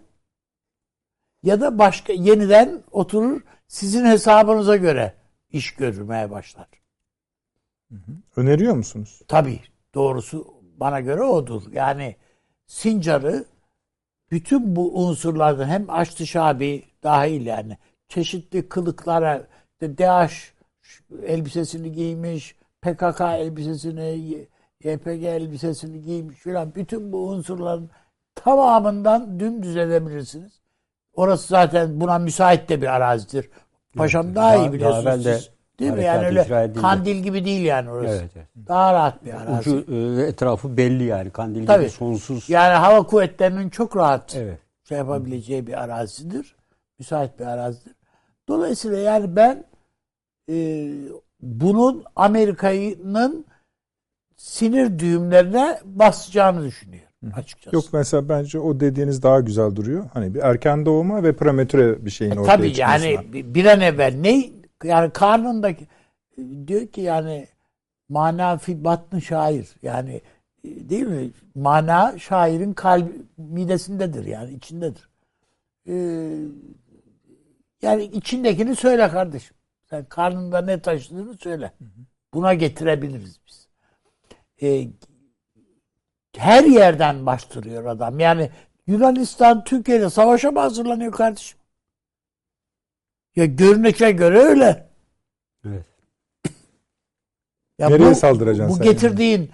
bu getirdiğin helikopterleri kullanmayı bile bilemezsin sen. Zırhlı araçlar. Zırhlı araçlar, şunlar bunlar. Yani ne ne arıyorsun bu dede ağaçta ne yapacaksın yani sen? Biz de istikşafi görüşmeler yapıyoruz filan yani böyle. Bunun, bunun birisinin mutlaka bu düğmeye şeye bu balona dürtmesi lazım. Kendine gel diye. Başka türlü olmuyor çünkü bu. Süleyman Bey dürtmek gerektiğini düşünüyor musun? İyi ben zaten aşağı yukarı. Sincar üzerinde sormadım yani bu büyük plan üzerinde. Hani belki mesela şöyle de düşünüyor olabilir Ankara. Ya kardeşim biz ona göre zaten pozitif fark ettik zaten Biden'ın geleceğini. Evet. Ekibi de tahmin edebiliyorduk. Bunun bu şekilde hani yükseleceğini üzerimize doğru sezdik. Buna göre de pozisyonla nedir o pozisyonlanma? ABD'ye söyleyeceğimizi söyledik. Daha fazla da üzerine gitmiyoruz. Ama mesela Transatlantik İttifak Avrupa Birliği'nin Avrupa'ya yanaşacağını gördüğümüz için biz Avrupa ile ilişkilerimizi mesela daha düzenli tutmaya çalışıyoruz. Şuraya abanacağı için işte Orta Doğu'da ön almaya gayret ediyoruz. Ama şu anda bunları Biden konuşmadığı için yumuşakça yapıyoruz gibi çoğaltılabilir bir örnek. Karadeniz'de, Akdeniz'de arttırılabilir. Yani adam hiç konuşmazsa ne yapacaksın? işte o zaman ne söyleyeceksiniz adam? Peki. Ha, dürtelim diyorsunuz. Ay biraz daha az bağımlı bir dış politika karar alma süreçleri. Yani bunu özellikle ifade ettim. Hı hı. Daha az bağımlı e, dış politika karar alma süreçleri. Daha az bağımlı dış politika karar alma süreçleri. Biraz daha. Ya, Biraz daha. Esasında e, birçok makalede Biden'ın ayak izlerini görmek için sadece bu görevlendirdikleri kişiler değil, Obama'nın yürüttüğü politikaya bakın diyor. Hı hı. Dolayısıyla esasında Biden'a 3. Obama dönemi diyebiliriz diyorlar. Hı hı. Ee, Öyle ya gözüküyor da, evet. Ya da e, arada ayrıştığı noktada da birinci Harris dönemi olabilir diyorlar. Yani e, ha, başka. Evet. Evet. evet. E, orada ayrıştığı noktada birinci Harris dönemi olabilir.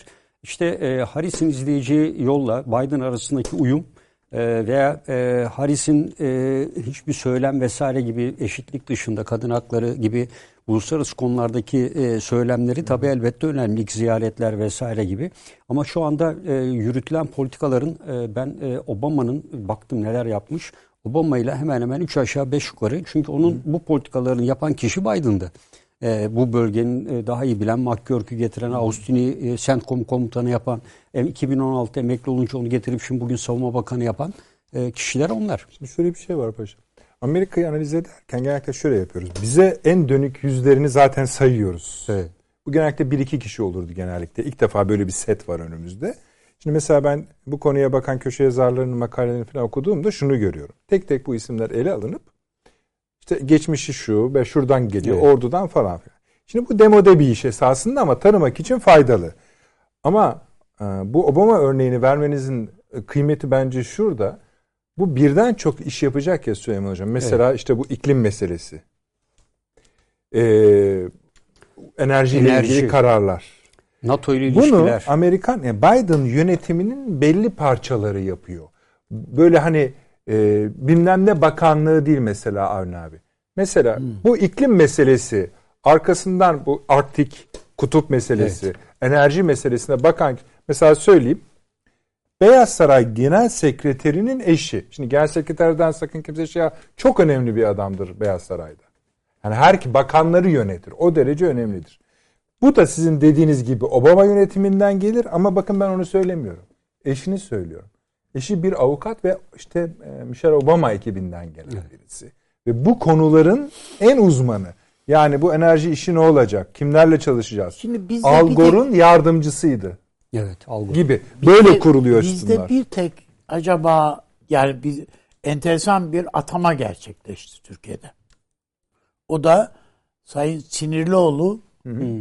Başdanışman Ee, tekrar tekrar atandı ve Cumhurbaşkanı başdanışman olarak geldi Amerika'ya buraya. Yani yaşı yani nedeniyle. Geçmişte Hı-hı. Türkiye dış politikasını yani Müsteşar. e, evet Dışişleri Bakanlığı müsteşarlığını üstlenmiş ve birinci derecede Türkiye'nin uluslararası ilişkilerini yönetmiş olan insan Amerikan siyasetini yakından izlediği bir dönemin ardından şimdi Cumhurbaşkanımıza danışman olarak geldi. Yanlış hatırlamıyorsam BM'de de çalıştı. Evet, evet. Tabii, tabii, yani bili, artık biliyor yani. Daha bir temsilcimizdi yani evet, zaten. Hı hı. Onu demek istiyorum. Dolayısıyla ben e, ve Sirlioğlu'nu e, görevde olduğu bir dönemde bir seyahatte Sayın Cumhurbaşkanı'nın bir seyahatinde tanımak imkanını buldum.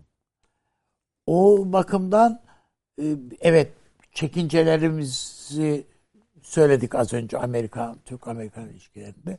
Ama bizden farklı şurada konuştuklarımızdan farklı yaklaşmayan bir hmm. insan olarak tanıdım. Hmm. E bu yani bu son dönem atamayı bu bu manada mimariye okuyorum. Yani hmm. bu yani Cumhurbaşkanımız da etrafını tahkim Kim ediyordur ediyor? bu manada diye düşünüyorum. Yani mutlaka evet bu politikaları çok hakim İbrahim Kalın var yanında. Tabii birden çok önemli. Normaldir. Efendim işte Fahrettin Altun bütün bu görüşmeler sürecinde yanındaydı filan ama bu bir iki kişiyle olacak bir şey değil ama böyle bir şeyde e, Cumhurbaşkanı'nın etrafında bu işi diplomasi alanında bu alanı bilen birisi. seviyesinde bilen de birisinin ona hakim birisinin ilaveten ek olarak olması yani masada çok bulunmuş olmuş. adam çok kıymetli ha? Avni abi. Uluslararası müzakere masalarında bulunmuş adamlar çok önemli. İnsanlarımız çok önemli. Tecrübe yani. Yani ben e, bu, bunu bir ilave Öyle. şey olarak yani Türkiye'de karşısına ne çıkacağından o kadar bir haber değil. Yani şurada söylediklerimizin hı hı. iyi kötü e, farkındalığı var gayet. Cumhurbaşkanımız da farkında. Muhtemelen e, Fahri, Fahri Hoca gibi e, paşam gibi e, bir, bir takım askeri yetkililerden de bilgiler gidiyor. Hı. Efendim daha geçen gün e, bir deniz amiralimizin emekli bir deniz amiralimizi televizyonda izledim. Eve imkanını buldum. Türk donanmasına nasıl bir tuzak Kuruldu, geçmişte evet. kurulduğunu ben bu kadar vukufla anlatıldığını gö- görüyorum ve nasıl bir süreci ya bizim ne Amerika'nın bizden ne istediğini esasında donanma üzerinden Tabii, okumak ediyor. gerektiğini. Tabii. Şimdi bütün bunlardan evet tamam bizim televizyonlarımız tabii şu niye böyle oldu filan böyle incir çekirdeğiyle uğraşıyor elbette. Ama bu tür meselelere en azından hukuk sahibi insanların işte hocamın olsun, paşamızın olsun bunların e, insanlara bu tabloları anlatmaları için biraz daha e, zihin açıcı olacağını düşünüyorum. Yani ben açıkçası yani ben mesela donanma üzerinden okumamıştım hiç. Türkiye'ye, Türk-Amerikan ilişkilerini. Evet. İlk defa yani basmaya acaba nedir ne değildir tekrardan okumaya başladım. Bir, son bir haftadır. İlk oradan yani, yapıldığına evet, göre bir şey. Evet. Yani biz daha başka yani kara, kara ordumuz üzerinden bakıyoruz. Genel kurmay üzerinden bakmaya alışmışız. İşte filan yani filan. Halbuki adam Türkiye deyince donanma diye bakıyor. Ve adam diyor ki sadece şimdi değil Çaka Bey'den beri böyle bu işler. Türkiye'yi Akdeniz'de istemiyorlar kardeşim diyor. Ege'de Akdeniz'de istemiyorlar. Neler yapıldı? Bütün bunları bu Akdeniz'de meydana gelen şimdiye kadar Osmanlı'nın deniz savaşlarını falan her bir şeyi böyle Şöyle de yok. Abi yan yani yana yeni dönemde vakit, donanmaya, deniz kuvvetlerine verilen ekstra önemi de buna tabii, sebep o yani. Tabii. tabii. Peki. Ve bunun nasıl Amerika'da öfke çektiğini, Türkiye'nin savaş kabiliyeti arttı demelerinin tek dayanağı sihalar değil yani. Aksine donanma. Eyvallah. Önemli.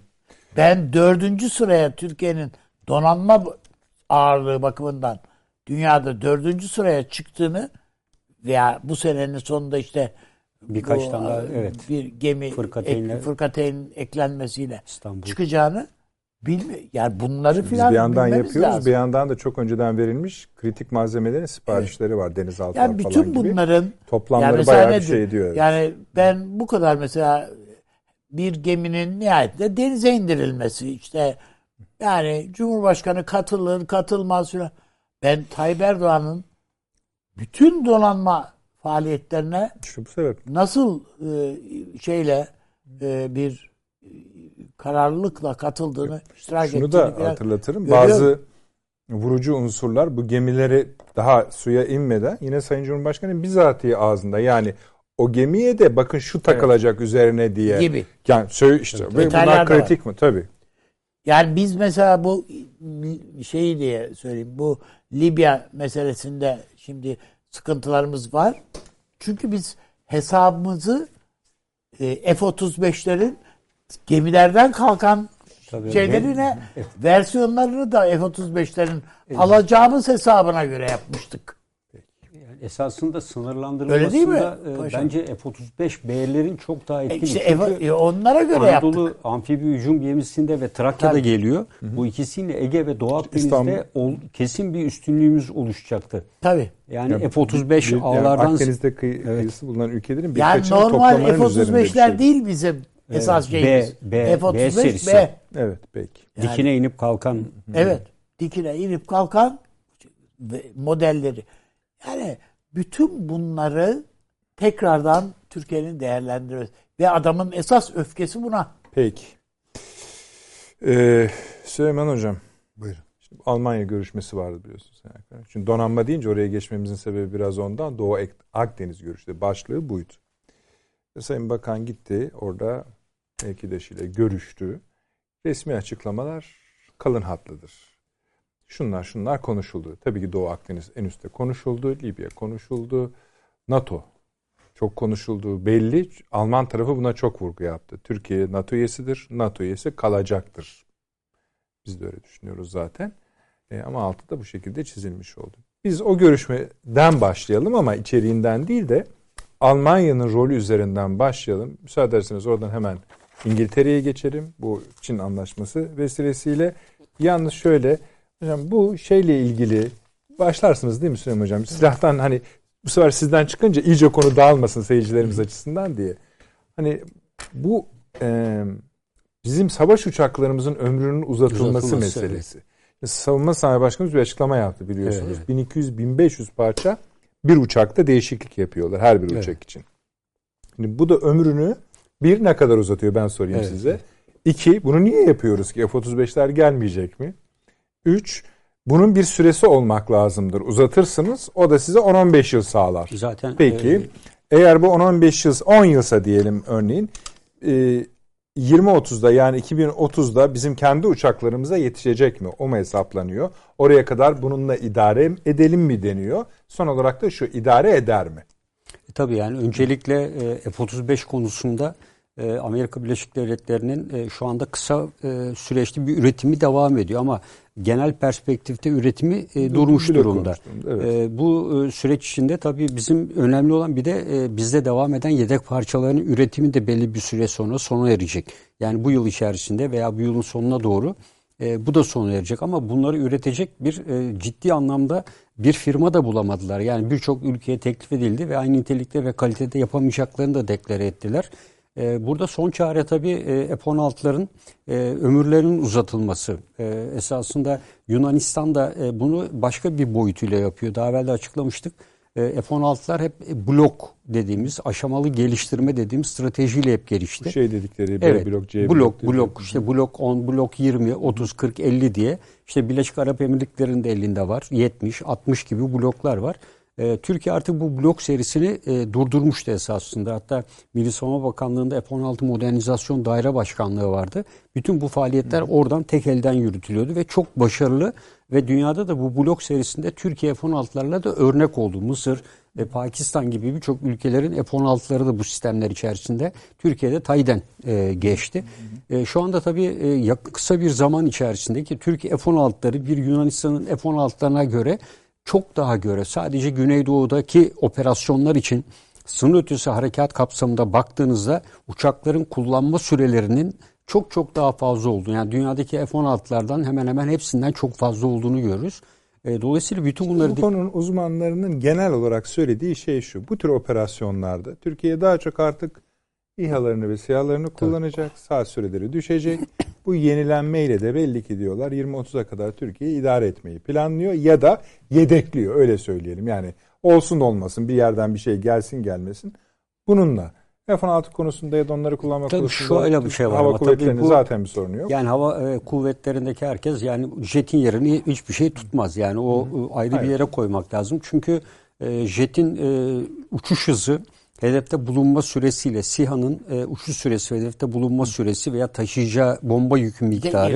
Tabii. E, ikincisi e, radara işte yakalanıp yakalanmama ve diğer birçok faktörleri dikkate aldığınızda F-16'lar tekrar e, Türkiye'de kullanılmaya devam edecek. Zaten Türkiye'de F-16'lar NATO'nun genelinde de F-16'lar bizim sadece e, hava yer değil, hava hava e, muharebesinde e, de hava savunma sisteminde de kullanıyor. Yani Türkiye bugüne kadar S-400 yokken neyle idare ediyor derseniz e, yüksek irtifada ve e, F-16'larla birlikte biz hava savunma görevini aynı zamanda yürütüyorduk.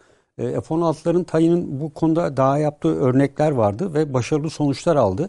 Ben ömrünün uzatılabileceğini, elbette ömrünün uzatılması tabii tek sorun değil. Yani uçakların diğer performans göstergeleri var. Yani şimdi Yunanistan işte Rafael uçağı alıyor son versiyon. Belki F-35 verecek Amerikalılar bu süreç içerisinde. E, onlara baktığınızda elimizde evet F-16'lar var. E, bizim e, artı değer olarak tabii Türk pilotlarının çok derece tecrübeli olmaları. Bu çok önemli bir faktördür. Ama tabii Yunanistan'ın işte Rafael alması, F-35 alması ciddi bir şekilde bir hava üstünlüğüne yol açabilir. Yani e, denizde ne kadar üstün olursanız, karada olursanız olun e, hava üstünlüğü son derece önemlidir Ege gibi bir denizde. E, bunun içinde e, Türkiye bu arada arayışlarında mutlaka sürdürecektir. Yani Hı. sadece F-16'ların modernizasyonu evet iyi bir çabadır. Tamamen Türkiye'nin bin küsur parçayı kendisinin bu planlandı zaten Hı. ve başladı bu çalışmalar. E, bu da önemli bir faaliyettir ama mutlaka e, eğer Biden yönetimiyle de ilk 3-5 ayda da herhangi bir gelişme bence olmazsa e, mutlaka görüşmeleri ve süreçleri devam ediyordur. Ama böyle bir hava gözükmüyor değil mi? Alternatifler devreye girecektir. Çünkü Peki. yani e, bununla bu devam et, uzun süre devam etmez. Peki. Resul Hocam tekrar büyük haritaya dönebiliriz. bu bölümü kapadık. Siz de dinlendirmiş olduk. Soruyu sormuş idik zaten. Ee, ben de soruyu e, büyük bir soru. Cevabı büyüterek başlayayım. Lütfedersiniz. Estağfurullah. Ee, üstadım daha iyi bilir. Ee, sizler de muhakkak e, çok iyi biliyorsunuz. Bu Türk milliyetçiliğinin doktriner tarihinde çok mühim bir adam vardır. İsmail Gasprinski. Gaspralı İsmail. çok büyük bir adam. Yani ben hayatında inceledim. Yazılarına filan da baktım. Ee, onun bir şiarı var çıkardığı gazetenin e, başına koyduğu dilde işte birlik. Bizim gazetenin de. Evet. Şeyidir. İşte oraya gideceğim. evet. Şimdi dilde birlik meselesi, alfabede birlik meselesini de tabii gündeme getiriyor. Bu konuda böyle çok tartışmalar var. İşte Arap alfabesiyle mi devam edeceğiz? Latin alfabesi. Bu ara biz işte bir alfabe devrimi yapıyoruz. Latin alfabesine Diğer Türk toplulukları Rusya'nın network'üne giriyor. Hepsi Kiril alfabesi Kazakistan falan. dönüyor bu arada. Yani Ama işte tam da oraya girecektim. Oraya mı? Özür, ay özür dilerim. Kusura bakmayın. Hani ben genel bir şey yapıyorsunuz diye. Şimdi tabii Soğuk Savaş bitti falan. İşte temaslar başladı. Şu bu. İşte Azerbaycan Latin alfabesi kabul etti. Ee, Kırgızlar maşallah o konuda hiç kıpırdamıyorlar. İşte Kazakistan'da tartışıldı. Evet. Ee, yani baktığımız zaman yani bir şey var yani bir Latin alfabesine geçiş. Bir, bir belge var yani Tabii. şöyle olacak diye. Ha. Kazakistan çok kısa bir süre önce açıklama yaptı. Biz Latin alfabesine ne geçiyoruz. Geçiyor? Şimdi şöyle düşünün.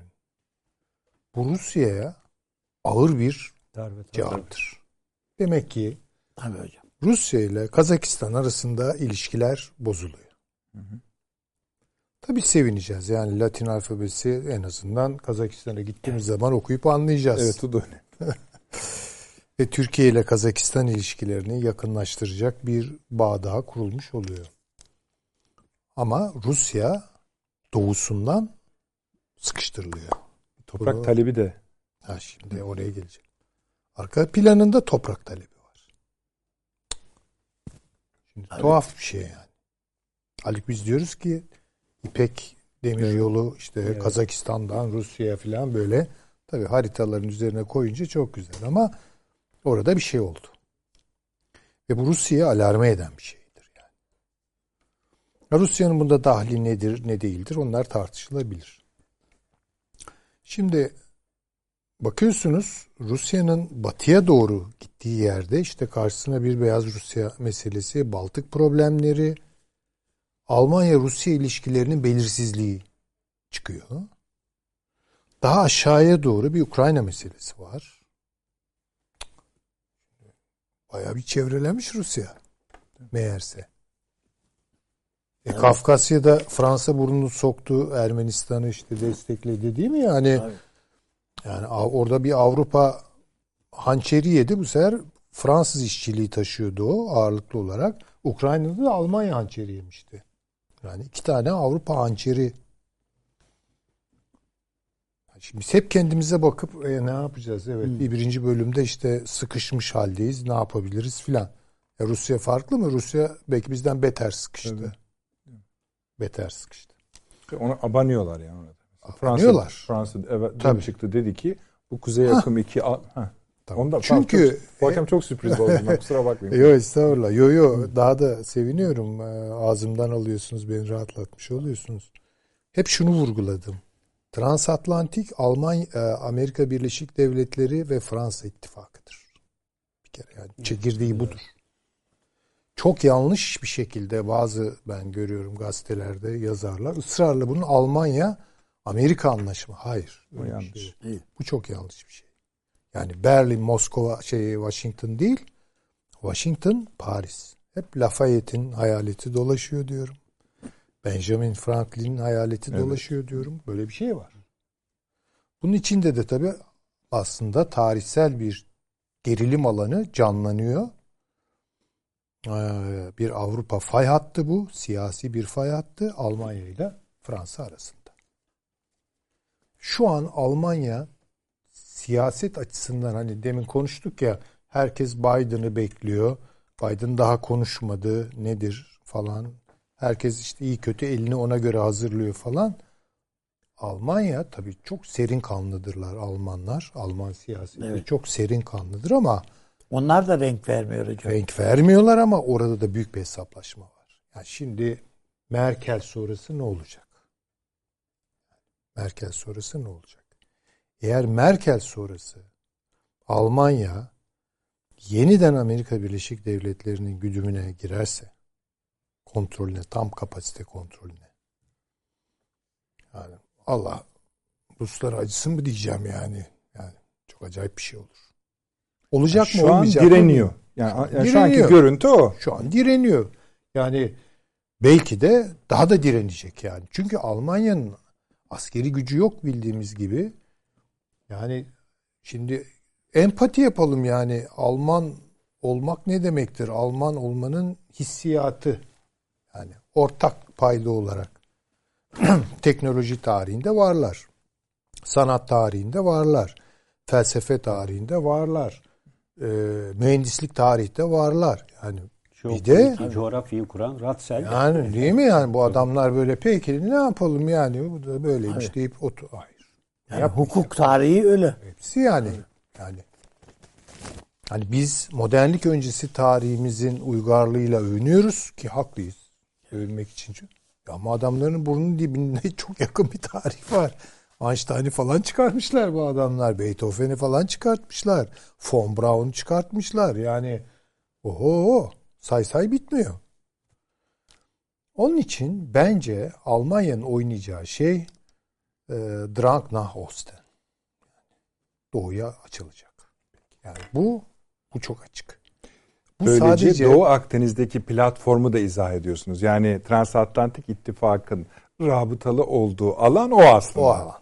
Hatta şu sorunun da cevabını biraz gecikmeyle veriyorum. Amerika Birleşik Devletleri'nin Doğu Akdeniz platformuna hızla girmesi de bu yüzdendir. Çok önemli sahip. Fransa'yı da bir tanesi. Tabii Fransa istedi. Dikkat edelim ya aynı şey oluyor orada. Peki Almanya bu durumda ne yapacak? Yani Almanya'nın şöyle bir handikapı var. Rusya ile sarmaş dolaş anlaşarak hayır böyle bir şey olmaz. Valla Rusya çiğ çiğ yer Almanya o zaman. Çiğ çiğ yer. Bunu Alman da yedirtmeyecektir tabii. İtişe kakışa. Ya buna diplomaside bir kavram belki de vardır. Taşan Hoca biliyordur. Yani kol kola giriyorsunuz ama dirsekleyerek birbirinizi. Ukrayna'da bunu yaşayacaklar. Daha da yaşayacaklar yani. Birçok şey olacak. Bütün hesaplar, Rusya'nın hesapları da, Almanya'nın da hesapları benzer olarak e, bu bağı en azından ekonomik olarak bir kere kurmak. Kuzey hattı bu. İkincisi pazarlığa açık şeyler var. Doğu Avrupa'da, Baltık'ta Almanya-Rusya ilişkileri nasıl işleyecek bunu da göreceğiz. Ukrayna meselesini bakalım konuşacaklar nasıl mı? Nasıl olacak? Bunu bilmiyorum. En çok şu an Fransa Amerika Birleşik Devletleri ittifakının hoşlanmadığı denklemin tam öbür tarafında yer alan Rusya Almanya denklemi. Evet gözüküyor. Şimdi Türkiye burada yol alacak. Almanya'nın Türkiye bu kaçıncı yani geliyorlar, gidiyoruz, tekrar geliyorlar. Ya yani şey yaptık böyle. Hocam size bir not olarak Buyurun. söyleyeyim.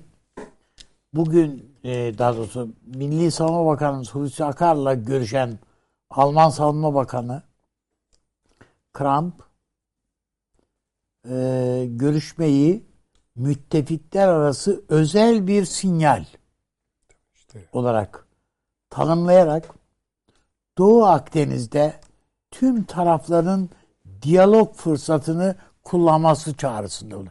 Yani Türkiye'ye diyor ki bizi yalnız bırakma. Tabii. Karşılıklı yani. Evet. Şimdi o ara izninizle bir e, haberi daha gündeme getireceğim. ben sustum konuşmayayım. Estağfurullah. İngiltere'den şöyle bir ses çıktı. Türkiye bir NATO ülkesidir. Hı hı. Ve S-400'ler e, NATO'nun ilkelerine aykırıdır. Şimdi bu da şu demek. İngiltere'de çok iyi görüyor ki buradaki o Rusya, Almanya, Türkiye ittifakı eğer Almanya girerse yani bu işin içerisine bu İngiltere'nin de kontrolünü e, zora sokacak bir şeydir. Türkiye'ye şunu söylüyor. Bak işte Azerbaycan'da yanındaydım. Şurada burada yanındaydım. Ama Almanya ile fazla yakınlaşma diyor. Fransa'yı kayırdığı için değil. Değil değil. Ilgili. Kendi hesapları var. Evet. Hatta şimdi bakın İngiltere demin Çin'i konuştuk. Daha girmedik ya oraya. Yani Hı. bu Çin e, Pasifik e, anlaşmasına dahil o eşanlı olarak transatlantik anlaşmasına da girmek istiyor. Ha. Üçüncü bir taraf olarak. Doğru. Bundan da bahsetmiştik esasında güzel. Yani maşallah Hı. Bırakmıyorlar yani. Güzel parantez alıyorlar dünyayı. Dolayısıyla Türkiye ile Almanya arasındaki yakınlaşmayı bütün bunlara bağlıyorum. Bu bir avantajdır. Türkiye'nin bir avantajıdır. Fırsat. Tabii ki bir fırsattır. Çünkü Almanya şaka değildir. Üstelik hakikaten öyle lale time bir e, ilişki de değil. Ta 1900 e, işte 8'lere hatta Abdülhamit Abdülhamid Sani döneminde Tabii. İlver Hoca'nın güzel şeyi vardır o kitabı da vardır. Bu Alman etkisini anlatan. Abdülhamit döneminde işte Jön Türkler, İttihat Terakki, Türkiye Cumhuriyeti 2. Dünya Savaşı arefesi vesaire. Yani bir de işçiler. Yani gitmeler, gelmeler, ortak evlilikler şunlar bunlar. Yani Türkiye-Almanya ilişkisi laleten bir ilişki değil. Tabii ama çok dikkat etmek lazım. Yani kolay götürülebilir bir ilişki de değildir. Çünkü Almanların e, dış politika e, tercihleri e, bu imparatorluk şeyinden mi geliyor artık geçmişinden mi geliyor falan. Yani ancak böyle kolunu kanadını kırarsınız ondan sonra yaptırırsınız bir takım şeyleri. Yani böyle Pazarlık evet. karşılıklı aldındı, verdindi filan. Onu ee, pek bilmezler diyorsun. Onu pek bilmezler. Amerika onun için belki öyle davranıyor. Tabii ama şu an Türkiye'ye karşı bir dosya açtılar. Pozitif bir dosya açtılar. Doğru. Çünkü Dışişleri Bakanı geliyor buraya. Görüşüyorlar. Daha bir hafta geçmiyor. Milli Savunma Bakanları Bakanı. orada. Dışişleri Bakanları arasında ve dış, hemen akabinde Milli Savunma Bakanları arasındaki ilişkiler kuruluyorsa iki devlet arasında bu öyle lanet Biden uyarıyor Almanları. Uyarıyor. Türkiye ile bu kadar yakınlık hayır alamet değil diye. Tabii. Şimdi dolayısıyla Türkiye bu sularda. Almanya ile işi paralele girdi. Rusya bunu nasıl değerlendiriyor? Bakın bilmiyorum. Yani çünkü Rusya şu an bu konularda bir şey bir, bir ifade yok yani. Söylemesi de gerekmiyor ama gidişatlarından çıkarabileceğimiz bir şey de yok. Benim gördüğüm şudur. Eğer Türkiye, Almanya ve Rusya bu coğrafyada buna İran'ı da katabilirsiniz. İşte ne bileyim Azerbaycan. Almanya müsait o konuda. Ha, tabii yani başka aktörler de girebilir ama bence esas miğfer veya sac ayağı budur. Bunu oluşturabilirsek dengeli bir şekilde tabii ki e, o şeyi kırarız. Yani, Böylece şunu kırılır. söylemiş oluyorsunuz. Ee, Amerikan yönetiminin alacağı pozisyona ilişkin Türkiye'nin attığı ilk adım e, batıya doğru bir adım atıp biraz sağa doğru ama yani Almanya'ya Almanya doğru. Şimdi herkes şöyle yani mesela e, Tayyip Erdoğan konuşuyor. Diyor ki Avrupa ile bizim ilişkilerimiz tarihseldir ve evet. devam edecektir diyor. Bu şimdi bu Herkes tamam, Avrupa Birliği'nde sıraya giriyor, yazılıyor. Ha, bu Almanya'ya. Yani şey Almanya ile ilişkilerimiz yakındır. Tabii, ben bunu böyle anlarım. Zaten tabii, doğru hocam. Doğru. Tabii, tabii Almanya ile yakınlaşmaktır. Çünkü şeyi gördü bizim diplomasiyi. Avrupa'da Türkiye'nin bu sizin dediğiniz üçlü sac ayağını inşa edebilmek adına e, açtığı kartlardan biri de Türkiye-Ukrayna meselesidir. O Tabii. da buna hem Almanya'yı hem Rusya'yı. Tabii. Tabii. Bir de mesela Almanya açısından Türkiye-Ukrayna ilişkilerinin yakınlaşması bir partner bulmaktır. Tabii. Yani işin içinde işler var ama sakın bunu böyle bir hani e, gönüllü ve belli değerler üzerinde uzlaşmış bir ittifak sistemi gibi değil. Konjonktür, İşbirliği alanı olarak stratejiktir. Çok Hı-hı. stratejik. Hı-hı. Taktik imkanları da var. Onu da görmemiz lazım. Ee, Almanya-Fransa ilişkilerini iyi izlemek. Ya ben mesela en çok ya işte her gün ne yapıyorum? Bunun cevaplarından biri yani Fransa basınında Almanya ile ilgili neler çıkıyor? Alman basınında Fransa ile tabii hangi gazete olduğu önemli. Yani bunlara bakmak lazım. Ee, bunu çok iyi takip etmek lazım. Bakın Fransa-Rusya ilişkileri geriliyor. E, Zeitung üzerinden takip ederseniz Alman yani Merkel'in veyahut da Alman siyasetini daha tabii, tabii. net kavrayabiliyorsunuz. Tabii, tabii. Açıkça adamlar dediler ki yani çıkan makaleyi e, kullandığım için söylüyorum. Diyor ki FETÖ ile ilgili bir analiz yayınladılar. Diyor ki karanlık bir örgüt, çok tehlikeli bir örgüt ve Illuminati ben de daha tehlikeli. tehlikeli. Evet. İlk defa Almanya bunu söylüyor. Almanya'da böyle bir tahlili şimdiye kadar duymadık yani. Tabii. Ama tabii bu aynı şeyi PKK için beklemeyelim. Onu yapmayacaktır aslında. Evet. Onu yediğinde tutacaktır. Evet. Yani gözden çıkarabileceği şeyleri söylüyor. Hatta geçen programda da konuştuk. Can Dündar'a yaptırdıkları o belgesele Şimdi yani Can Dündar o belgeseli kimsenin kara kaşı kara gözü için yapmıyor tabii birileri yap diyor ona. Yani ama ne bekliyoruz biz? İşte bunu o örgütün desteklemesi, FETÖ'nün desteklemesi. Hayır FETÖ. Ateş kıyameti, püskürüyor. Ateş püskürüyorlar. Böyle, böyle. Dikkat edelim bunlara. Yani. Çok teşekkür ediyorum. Çok oldu. Paşam yine çok kağıt tüketiyorsunuz yalnız. Yani. evet. Buyurunuz.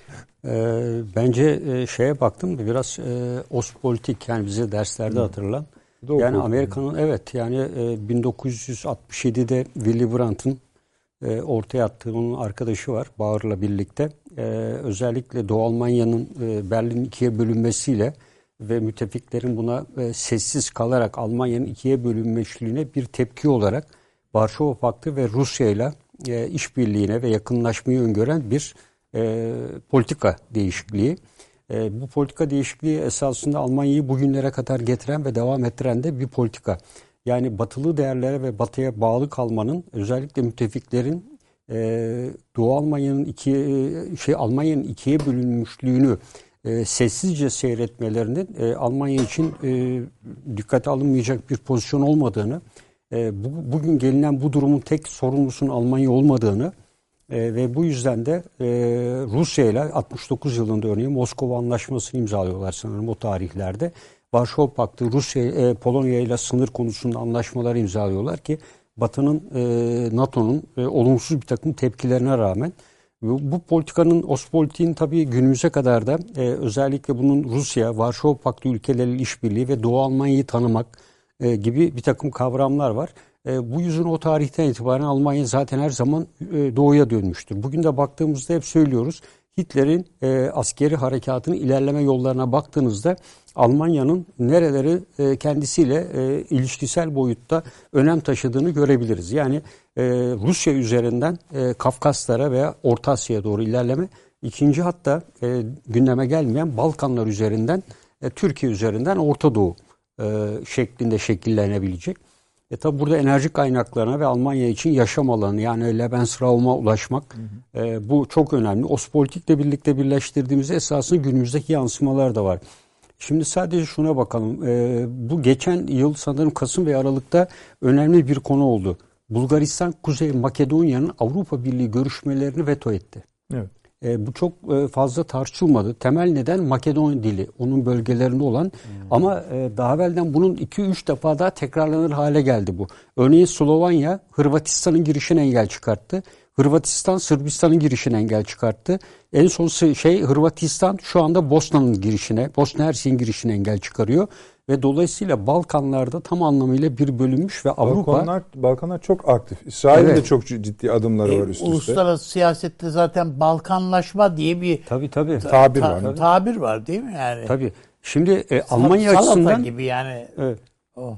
E, Ospolitiği sadece e, Rusya ile ilişkiler e, veya Varşova Paktı ülkeleriyle ilişkiler değil. O Varşova Paktı ülkelerin bir kısmı Balkanlarda vardı zaten. Ve dolayısıyla e, Almanya'nın Balkanlarla ilişkileri hep söyledik. Hiçbir zaman kesilmedi.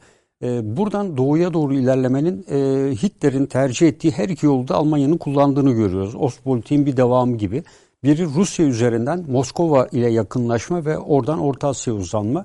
E, bunu daha evvel de söyledik. Hep e, Alman Dışişleri Bakanı'nın ifadesi var. Almanya'nın savunması Tibet'ten başlar diyor. E, bu gözle baktığımızda ikincisi ise Türkiye'den giden Hicer Zemir takip ettiği istikamet. Almanya'nın e, ileriki gelişme hattını ve bence temel hedefinin bu istikamet olduğunu düşünüyorum. Şu anda e, dünya ekonomik gücü içinde e, baktığınızda Portekiz, işte İspanya, İngiltere, Hollanda, İngiltere ve Amerika diye sayıyoruz. Arada Almanya yok ama e, Almanya'nın e, sömürgecilikte bulunduğu konu itibariyle deniz kuvvetlerinde ve deniz gücünün üstün olmaması sömürgecilikte ikinci planda kalmasına yol açıyor. E, bu durumdan baktığımızda e, Türkiye ile yakın işbirliği içinde olmadıkça ne Kafkaslar ne Orta Asya'da hep söylüyoruz ne Orta Doğu'da e, asla etkisi ve Afrika'da dahil olmak üzere diyebilirim. Çünkü Almanya'nın Afrika'da herhangi bir etkinliği yok ama Türkiye'nin e, Almanya'ya baktığınızda Afrika'da etkinliği çok çok daha fazla. Almanya bir takım yerler eğer bu politikası dahilinde açılacaksa e, Türkiye son derece ihtiyacı var. Özellikle Balkanlarda tekrar eski gücün evet etkisi var ama Acaba e, Doğu Akdeniz'de ne yapabilir? Yani Doğu Akdeniz'e Doğu Akdeniz'e Balkanlar üzerinden inmekten başka yolu yok. Şu anda deniz gücü yok. Politik etki olarak ne yapabilir? E, çünkü orada bir şey oluşuyor. E, çünkü bu hani platform saydık ya abi başta. O aynı zamanda Körfez ülkeleriyle de rabıtalı. Yani bir çizgi çektiğinizde. O aynı zamanda Avrupa Birliği'nin o kanadıyla da rabıtalı. Ve nihayet bunlara rehberlik eden bir Amerika var. Onun bir şekilde deforme edilmesi gerekiyor. Yani e, belki yine senin formülünü kullanacağız diyeceksin şimdi ama yok hani e, öyle değil. değil. Baktığın vakit Balkanlara bak yani diyelim ki mesela Hırvatistan diye bugün bir devlet varsa Almanya sayesinde tabii, var. Tabii tabii.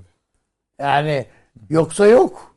Yani öyle bir şey. E, Slovenya falan so, Yakın zaman tabii. yani o zaman daha euro yoktu ilk şeyinde. E, mark kullanıyordu Hırvatistan. Evet. Yani maaşları mark olarak Öyle dağıtıyorlardı filan. Dolayısıyla yani Hırvatistan bir, bir şeyin bir platformun içindeyse Almanya orada zaten. Zaten Slovanya'yı da saydığınız zaman. Tabii canım yani. Bosna Hersek, Slovanya, Tabii. E, Karadağ. Ya bunlar e, Cermen toplulukları esasında. Evet. Şimdi Almanların sadece Ostpolitik değil yani siyaseti. Bir de halklar diye bir evet. siyaseti var. Yani dünyanın neresinde Alman topluluğu varsa biz oradayız diyor adam. Ve özellikle de Avrupa'daki örgütlenmeler bunun üzerinden yapılmış. Avrupa'da doğuya doğru Alman halkının olmadığı şey ülke yok ya. Her tarafta var. Hatta varlar. Hatta şöyle bir şey de var. Yani Anıl e, tabii hocaya da bir saygıyla anlıyorum. Onun makalesinden de en son okudum. Başka yerlerde de okudum ama Yahudilere devlet ararken devlet noktalarından biri. Balkanlar biliyorsunuz. Evet, yani tabii. dört yerden e, farklı yerlerden arıyorlar. Yani bunlardan biri de hatta tekrar e, Balkanlarda böyle bir yapı kurulabilir mi şeklinde bir takım düşünceler de var. Yani ileriye yönelik olarak tabii bunun bu süreç içinde gerçekleşmesi pek mümkün olmayabilir ama e, Yahudilerin Balkanlarla olan ilişkileri de devam yani ediyor. İsrail'in biraz da burnunu sokması evet, yüzden e, tabii, olabilir mi? Tabii. Bayağı ciddi ilişkileri Çok ciddi bir şekilde yani. ilişkileri yani var. Azerbaycan'daki varlığını orada tabii. direkt çekebilirsiniz yani. Uydu bazı Yahudiler hocam e, bazı Yahudiler Hitler'e gidip demişler ki Alma Yahudileri siz burada istemiyorsunuz. Evet biz de istemiyoruz burada olmayı. Bize yardım edin biz bulduğumuz coğrafyayı size söyleyelim. Bu buraya biz böyle topluca filan diye. Hitler'e söyleniyor bunlar. Bizim e, Erkilet Paşa'ya filan anlatmışlar. Onun evet, hatıralarında evet. filan var Gerede ya. De, gerede şeyler. Tamam. Ee, evet yani dolayısıyla ben e, Almanya'nın tabii bunlara uzanırken e, henüz daha bu gücü yok. Yani öncelikle Almanya biraz evvel hocamın söylediği gibi bütün alanlarda e, milli güç unsurları, askeri gücü dışında. Ha, bugün e, karar verildiği anda e, şu anda Çin'in yaptığı gibi üstün teknolojisiyle bunları çok kısa zamanda üretebilir. Ama tabii personelin buna uyumlu hale getirilmesi, bir ordunun tesis edilmesi filan ki Çin şu anda 4-5 yıldır bununla uğraşıyor. Ordusunu e, ta eski zamandan, Mao zamandan kalan orduyu yeni e, stratejisine uygun hale getirmek. Bu çok uzun bir zaman alacaktır. Yani Almanlar için mi şey düşünüyorsunuz? Çok, evet, yok yok 2000... Almanlar çok kısa zaman içinde yapabilirler. Buna tabii, tabii, tabii. E, anayasal açıdan e, yani Çin gibi. Çin de şu an hızlı gitmeye başladı. Ayda neredeyse bir tane fırkateyn üretir hale geldi. Eskiden e, bir tane uçak gemisi vardı. İkincisiyi bitirdiler. Üçüncüsünü koydular şu anda. E, hızlı Onu bir şekilde. isterseniz üçüncü bölümde geçelim o evet. tarafa. Geçeceğiz çünkü. E, ama Almanya için şöyle söyleyebiliriz artık değil mi? Yani bu sadece Türkiye-Almanya ilişkisi. Almanya'nın e, beklentileri üzerinden değil Almanya biraz tutunacak bir yerde arıyor ve bu az buz bir şey değil. Eğer tutunamaz ise bazı yerlere Alman e, Avrupa merkezi yapısındaki rolünü ve doğal olarak ABD'nin karşısındaki dik duruşunu kaybedecek. Varlık sebebini ortadan evet, kaldıracak. Bir de bir şey var biliyorsunuz. Zaten evet. şeyin Kennedy'nin Ich bin ein Berlin'e de, demekten muradı yani burası benim diyor Amerika dokunanı yakarım diyor. Yani burası Almanlar falan demiyor. Hmm. Bakalım değişmiş o zamandan. Yani. Tabii gövde, adam gövdesini koydu oraya. Evet. Yunanistan biliyorsunuz Türkiye denizaltı verilmesin diye Almanya'ya gitti. Almanya'da önemli. yapılan bir anlaşmanın gereğidir. Bu verilecektir. Hmm. Devam edecektir demesi önemli. Tabi Avrupa Birliği diğer bir konuyu daha yavaş yavaş tartışıyor. İngiltere gittiğine göre İngilizce bizim resmi dilimiz midir diyorlar. Yani e, diğer tartışılan konu da o. Bu da ilginç bir yani, şey. Evet. Sizin dil göndermenizi onu da söylememiz lazım. Şu anda lazım. İngiltere yok ortada diyorlar. İngilizce konuşan direkt başka dil de yok. yok. E, Yalnız zaman... onu yapamazlar çünkü İngiliz İngiltere durdurur değil. Amerika durdurur onu. Yani ona şey, e, Amerika yani... o konularda hassastır yani. Öyle bakalım. Yani Peki. Bu şeyle ilgili hani çok kısa bir tabii, şey tabii, ekleyeceğim. Ee, bu Yunanistan meselesi. Şimdi bakın bu bizi de çok ilgilendiriyor. Bu 2008 krizi hatta daha öncesi de var Yunanistan'da biliyorsunuz öyle bir Almanya nefreti doğurdu ki. Hı hı. Çünkü şöyle düşünelim Avrupa Birliği'nin açılım süreçleri Almanya'nın açılım süreçleridir. Yani Fransa'yı ne ilgilendiriyor ki bilmem diyelim Romanya'nın alınması birliğe ha, tamamen Almanya'nın çıkıyor. Şimdi Almanya Avrupa Birliği'ni kendi hesaplarına göre genişletti. Fakat o genişlemenin işte bu ekonomik kriz sebebiyle falan içini dolduramadı çünkü oraya yatırdığını oranın karşılaması gerekiyor. Bu adamlar üretim falan yapmak istemiyorlar. Yani bunlar Tabii hazır öyle. parayla. Tabii. Şimdi netameli bir ilişki. Patırtı başladı yani. Bunu da Amerika ve Fransa bence çok iyi gördüler ve doğrudan topundan yani Yunanistan'dan girdiler. Orayı kontrol ettiler. Onun dışında Balkanlarda bir de Rusya, Almanya kişi kakışı var. Yani Balkanlar öyle çok şey günlere gitmiyor yani. Bizim de, bizim de oraya ha, Bizim de tabii ki orada Birleşik Arap Emirlikleri biliyorsunuz hemen hepsiyle anlaşmalar yaptı. Bir sürü kredi açtı. Tabii tabii. Evet. Hep tabii. bu bölge üzerine. Evet. Peki. Böyle Biraz şey daha var. doğuya gideceğiz efendim dönüşte. Kısadır. Hemen geliyoruz.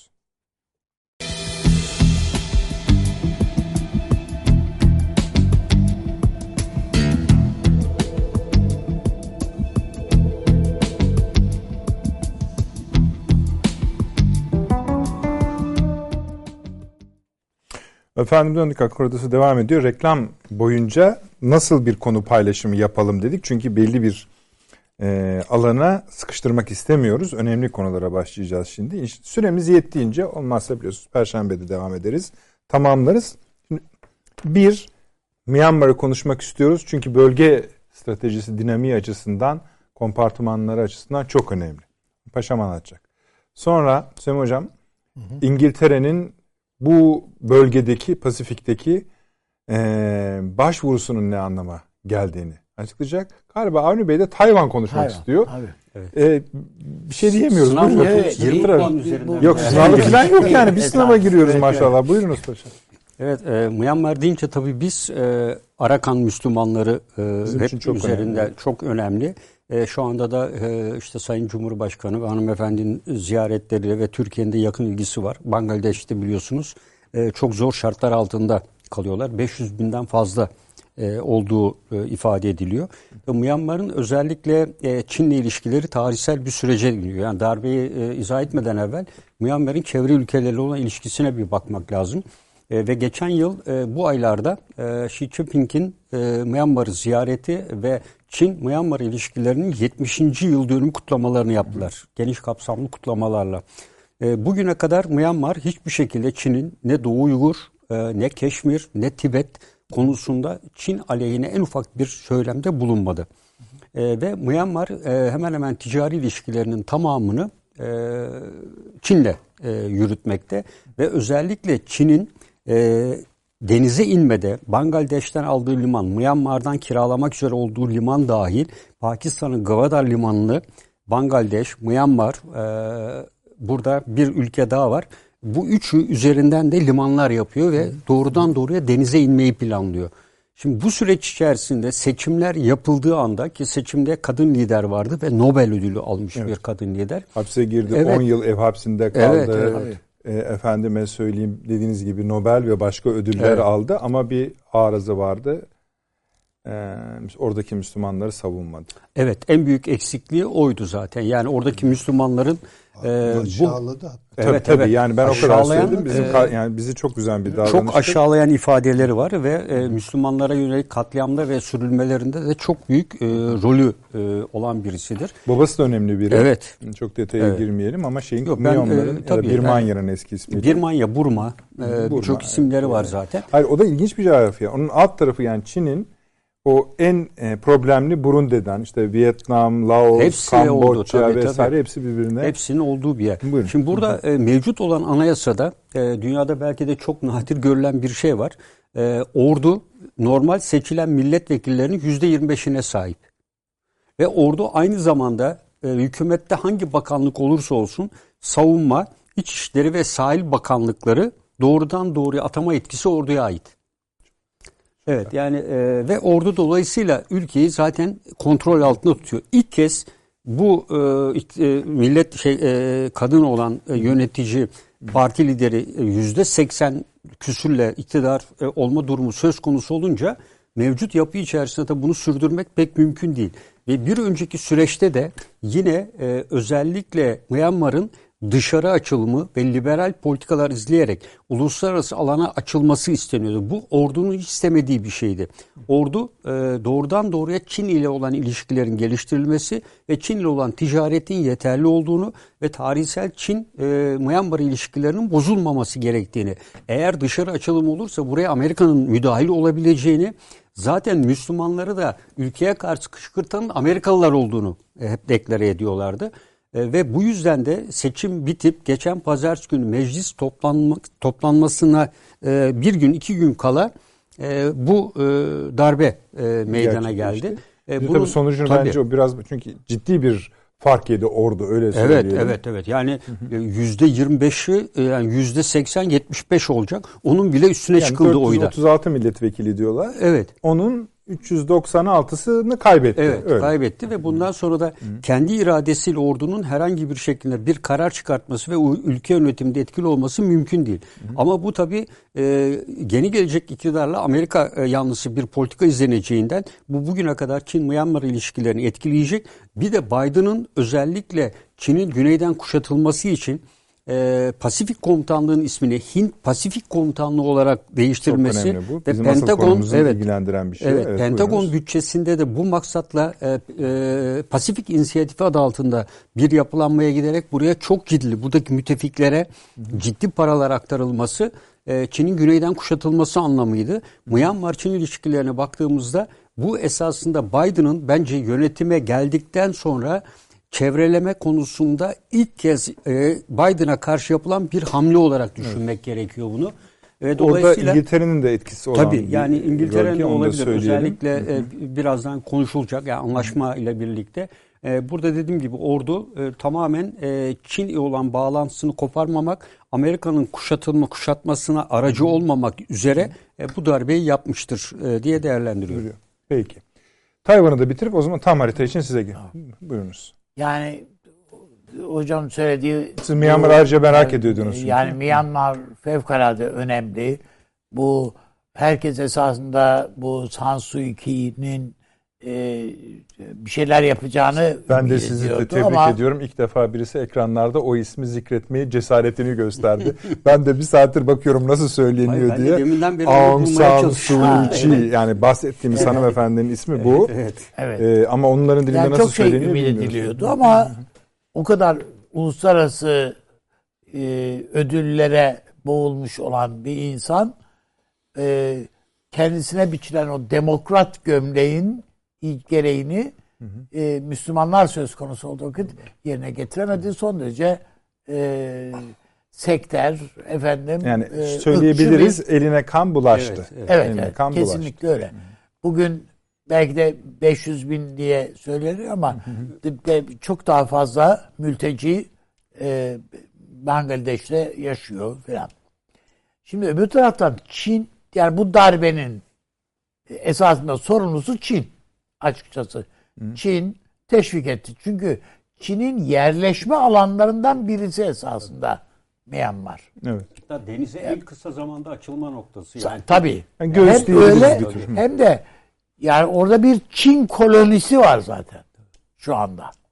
Bir yerlerde Çin zaten böyle e, sadece şirketleriyle değil nüfusuyla da geliyor yani bir ülkeye geldiği vakit. Çin geçtiğimiz hafta iki yerde kendini gösterdi. Bir Myanmar'da, Tayvan. bir de Tayvan'da. Yani bu savaş konusudur ve bizim güvenliğimiz konusudur. Özellikle diye. Tayvan. Tayvan. Tayvan. Söz konusu olduğunda. Hı hı. Halbuki Tayvan yani Amerika'nın garantisi altında hayatiyetini sürdüren birka, birkaç ülke tanıyor. İşte onun üzerinden çünkü geçmişte sadece işte milliyetçi Çin diye biliniyor. Birleşmiş Milletler sadece Tayvan'ı tanıyor idi. Ama Kızıl Çin dediğimiz Çin Halk Cumhuriyeti e, bastırınca e, Birleşmiş Milletler'den çıkarıldı e, ve Amerika dışında hiçbir ülke yani çünkü Tayvan'ın tanıması koşuluyla bunu kabullenmişlerdi Amerikalılar e, Tayvan'ı tanımamaya başladı herkes. Ama Biz de o, yani o, Türkiye'de dahil evet. ilişkilerimizi kestik. İlişkilerimizi kestik. E, ama bu statüye rağmen Çin burası aslında bizim toprağımızdır. Diyor ve ben yani Çin'in mesela güç kullanabileceği bir yer varsa ilk önce burası olur yani tabii, kullanır. Tabii, zaten yani Amerika anayasasında burası zaten Çin diyor. Yani. Öyle. Yani, hiç yani bizim toprağımız diyor adam. Şey Dolayısıyla bu Çin'in ilk defa yani acaba hani hem Myanmar'da böyle çok kendimizi gösterdik. Bir de burası filan diye hiç tereddüt bile etmeden bu dostlamasına bu e, Tayvan konusunda kendini gösterdi, ortaya çık, ortaya attı kendini. Bu aslında Çin'in uzak doğuda, Pasifik'te çok daha radikal adımlar atabileceğinin de bir göstergesi, işareti. Bu Japonya ile ilişkilerde de var. Çıkacak yarın bir gün. Yani bütün bu bölgede bir kriz şeyi, e, krize gebe e, bir tablo. Onun için ben önümüzdeki dönem Çin'in hem bölgesel siyasetini, Pasifik siyasetini biz tamam Çin'i burada Akdeniz coğrafyasına kadar birçok yerde konuşuyoruz. Hatta Afrika'da dahil konuşuyoruz. Ama Pasifik'i fazla konuşmuyoruz. Çok önemli. Amerika'da yani, para, büyük parantezin önce, sağ tarafı işte evet, öyle söyleyelim. Yani. Tekim Amerika'da bütün deniz yani uzak doğu ya, askeri yapılanmasını Çin varlığının üzerine yeniden tanzim etti. Onun için yani Türkiye'nin de bu şeyi, tabloyu görerek hareket etmesi. Evet. Bir de şunu ekleyeceğim Tabii, çok buyurun, kısa. Buyurun. Çin hatta Tayvan'ı ikiye bölme bir kanal projesi de var. Mesela evet. Malakka Boğazı'ndan geçen gemi sayısı çok olduğu için gemiler orada beklemeye başladılar. Diğer iki boğaz daha var orada. Onlar da bu gemi trafiğini karşılayamadığı için e, Tayland'a bir proje, bütün maliyetini de ben karşılayacağım dedi. Esasında Tayvan'ı ikiye bölmekte. Evet. E, proje hazırlandı, bütün süreciyle hazırlandı. Fakat Amerika'nın etkisiyle Tayvan ülke ikiye bölünecek diye. Yani e, Kat evet. Suudi Arabistan'ın Katar'a yapmaya çalıştığı bir şeydi esasında. E, aynısı. Evet. Peki. Süleyman Hocam. Ee, ne kadar süremiz var? Valla bence sizi kurtarır gibi geliyor. Buyurun. Peki. Şimdi ben e, ilkokulda okurken işte Hı. coğrafya derslerinde Siyam diye bir ülkeden bahsediliyordu. Şimdi kedisi kaldı. Başka bir şey kalmadı. Aslında o sonra ismi değişti. Onun Tayland biliyorsunuz. Hı. Tayland nereden çıktı? Siyam ne demek bilemiyorum ama Tayland bir şey çağrıştırıyor tabii. Hı. Tayların memleketi. Tayland. Hı hı. Yani, yani atın yavrusu olan Tayland yani, değil. Evet. Ne nasıl bir milli e, devletse bu e, şeyi İngilizce bir ek e, bir kelimeyle beraber ifade ediliyor. Yani durumu anlıyoruz diyorsun. Evet. Şimdi bakıyorsunuz böyle işte Malezya falan işte o bölge. Malezya, Birmanya, Tayland falan bunların hepsi İngiliz sömürgeleri. Tabii. Hepsi İngiliz sömürge. Hong Kong'a kadar gider. Hem işte Hindistan'dan başlatın. Niye? Tabii. Tabii. Şimdi e, bir ada devleti düşünün. Kuzey Denizi, Manş falan işte yani. İşte oralarda bir Avrupa değil, Amerika değil. Böyle bir eğreti bir yerde duruyor. Ama kolunu açtığı zaman karşınıza Kanada çıkıyor. Yani batı aksına Tabii, bakın öyle, Kanada öyle, çıkıyor. Öyle, öyle. Sonra güney aksına bakıyorsunuz Güney Afrika çıkıyor. Sonra biraz böyle Hint denizi Hindistan, Pakistan, Bangladeş çıkıyor. Sonra Doğu Akdeniz şey Pasifik'e doğru tekrar yaklaşıyorsunuz. İşte Tayland'ı, La, Laos'u bilmem nesi, Birmanya'sı, Burma'sı Şimdi mesela Kanada üzerinde düşünüyor muyuz yani? Amerikalılar İngilizleri kovdular. E, evet. Kanada dominion nasıl oldu yani o? Kuzey değil de tutuyor. yani aslında dünyanın kapılarını tutuyor İngiltere. Bakmayın İkinci Dünya Savaşı'nda bir takım yanlış hesaplar yaptılar. Oldu. Orada bir güç dengesinde ha, dalgalanmaya Amerika, oldu. Çetin çıktı, Pazulu çıktı falan. Yer Biraz, değişikliği yaptılar. Ama ne zaman Amerika güçsüzleşir İngiltere kulaklarını diker oraya. Diker kulaklarını yani. Zaten kraliyet e, elemanları bir bakıyorsunuz Kanada'da, bir bakıyorsunuz Yeni elbette, Zelanda'da, elbette. şurada Avustralya, hepsi de. Elbette. Yani bence şu an hani bazı insanlar ölüme çok yaklaşınca donduruyorlar ya kendilerini bekliyorlar. Hı. ileride bir çözüm çıkardı. Bazı şeyleri dondurdu. Hı. Şimdi hayatiyet buluyor onlar. Yani elinde şablon var. Bunu takip ediyor. Bakın ne yapıyor? Hemen transatlantik anlaşmasını bir kere Avrupa'dan çıkıverdi. Niye çıktı? İki, transatlantik anlaşmasına gireceğim ama diyor. Araya kama sokuyor. Sonra bir bakıyorsunuz işte Pakistan'da, Hindistan'da tabii, oralarda çok etkili. Doğu Akdeniz'de pozisyon alıyor, Karadeniz'de pozisyon Hocam, alıyor. İngiltere'de BBC'nin spikerleri Pakistanlı ya. Onlar kullanır yani. Hayır yani şey değil. Yani İngilizceye hakimiyet tabii, açısından tabii tabii yani, tabii canım. Hala Hintliler ve Pakistanlılar çatır çatır İngilizcesinde konuşturur. yani yeni bir yüzyıla hazırlanıyor İngiltere. Tabii. Bunu görelim sessiz ve derinden. Yani ve bunun için kilit anlaşma. dedi ABD'nin saydığı ülkeler, Yeni Zelanda'da vesaire sizin saydığınız ülkeler hepsi İngiltere'de. Tabii hepsi. Onun hesabına yazılır yani. Şimdi bakın transatlantik anlaşmasına giriyor. Türkiye ile anlaşma yapıyor. Ticaret anlaşması yapıyor. Ondan sonra Çin'le anlaşma. Evet. Onu bir açın yani bu çok büyük bir anlaşmaydı çok, o. Çok büyük bir anlaşma. Onun üzerine İngiltere kendisi gidiyor. Giriyor. Giriyor. giriyor. Ve Hı.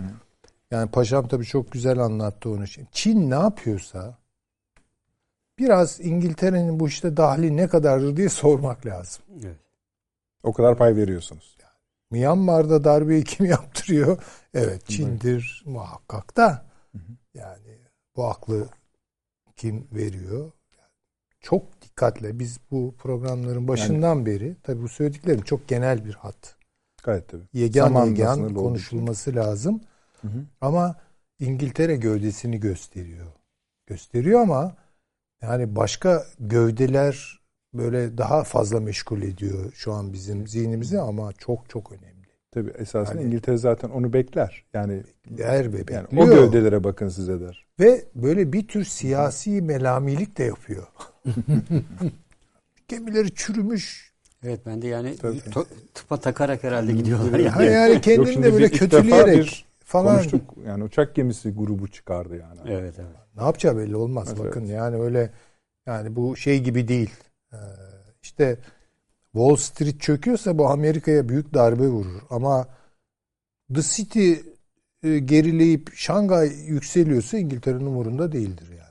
Yani Myanmar'a bakarken Hong Kong'u unutmayın diyorsun. Hong Kong da var. Ya, Avustralya'nın, Yeni Zelanda'nın donanmaları ne dönüyor? Tabii tabii. tabii. Heh, onu diyeceğim.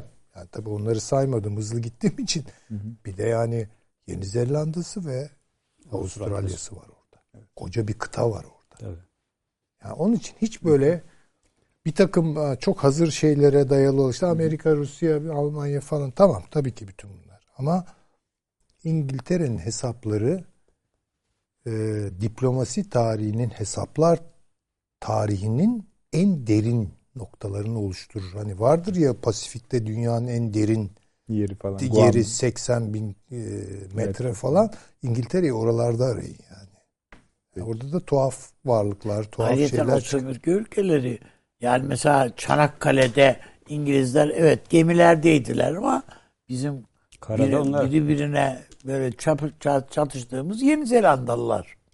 evet göze. tabii tabii tabii. Yani öyle böyle yani, uyduruktan şeyler değil yani. Yani Kıbrıs'ta bile gu, grup neydi onlar Nepalli askerler evet, çıktı. Evet. evet. Burkalar mıydı Burkalar, neydi onlar? Burkalar. Çoğu da yani bir kısmında en azından ki mektuplardan şundan anlıyoruz yani çıktıkları ülkenin Müslüman bir ülke olduğunu hatta kendilerinin anlamamış da Hintli Müslüman askerler evet, falan öyle, da öyle yani. Öyle, öyle. İntihar edenler olmuş. Tabii yani. canım. Yani, hocam, şimdi namaz sizin bu, kıldıklarını görünce zaten akılları başlarına geldi. Tabii. Sizin bu başlattığınız bölümü biz birçok programımız için sadece önümüzdeki program için değil bir girizgah. Yani çok yüzeyel tabii tabii öyle. Yani, çok başka bir konu başka çünkü bir başka o. bir konu yani. Hep oraya giden hatları sayıyoruz. Ee, yani bir parçasını gördüğümüz için değil. Ama işte kendi dertlerimizden biraz öyle. Ama bundan sonra Hint Pasifik denilen şey çok önemli olacak. Yani çok Amerika'daki e, bütün yöneticilerin odak noktasının burası olduğu anlaşılıyor. Efendim bu akşam bol bol arka kapı açma fırsatı bulduk. Tam yapmak istediğimiz, sevdiğimiz şeydir. Umarım aynı şekilde siz de bilgi ve keyif almışsınızdır. Buna çok önem veriyoruz. Hamdi Bey çok teşekkür ediyorum. Sağ olun. teşekkür ediyoruz. Eksik olmayınız. Paşam sağ olun, var olun. Perşembe akşamı saat 21'de efendim inşallah yine huzurlarınızda olacağız. İyi geceler.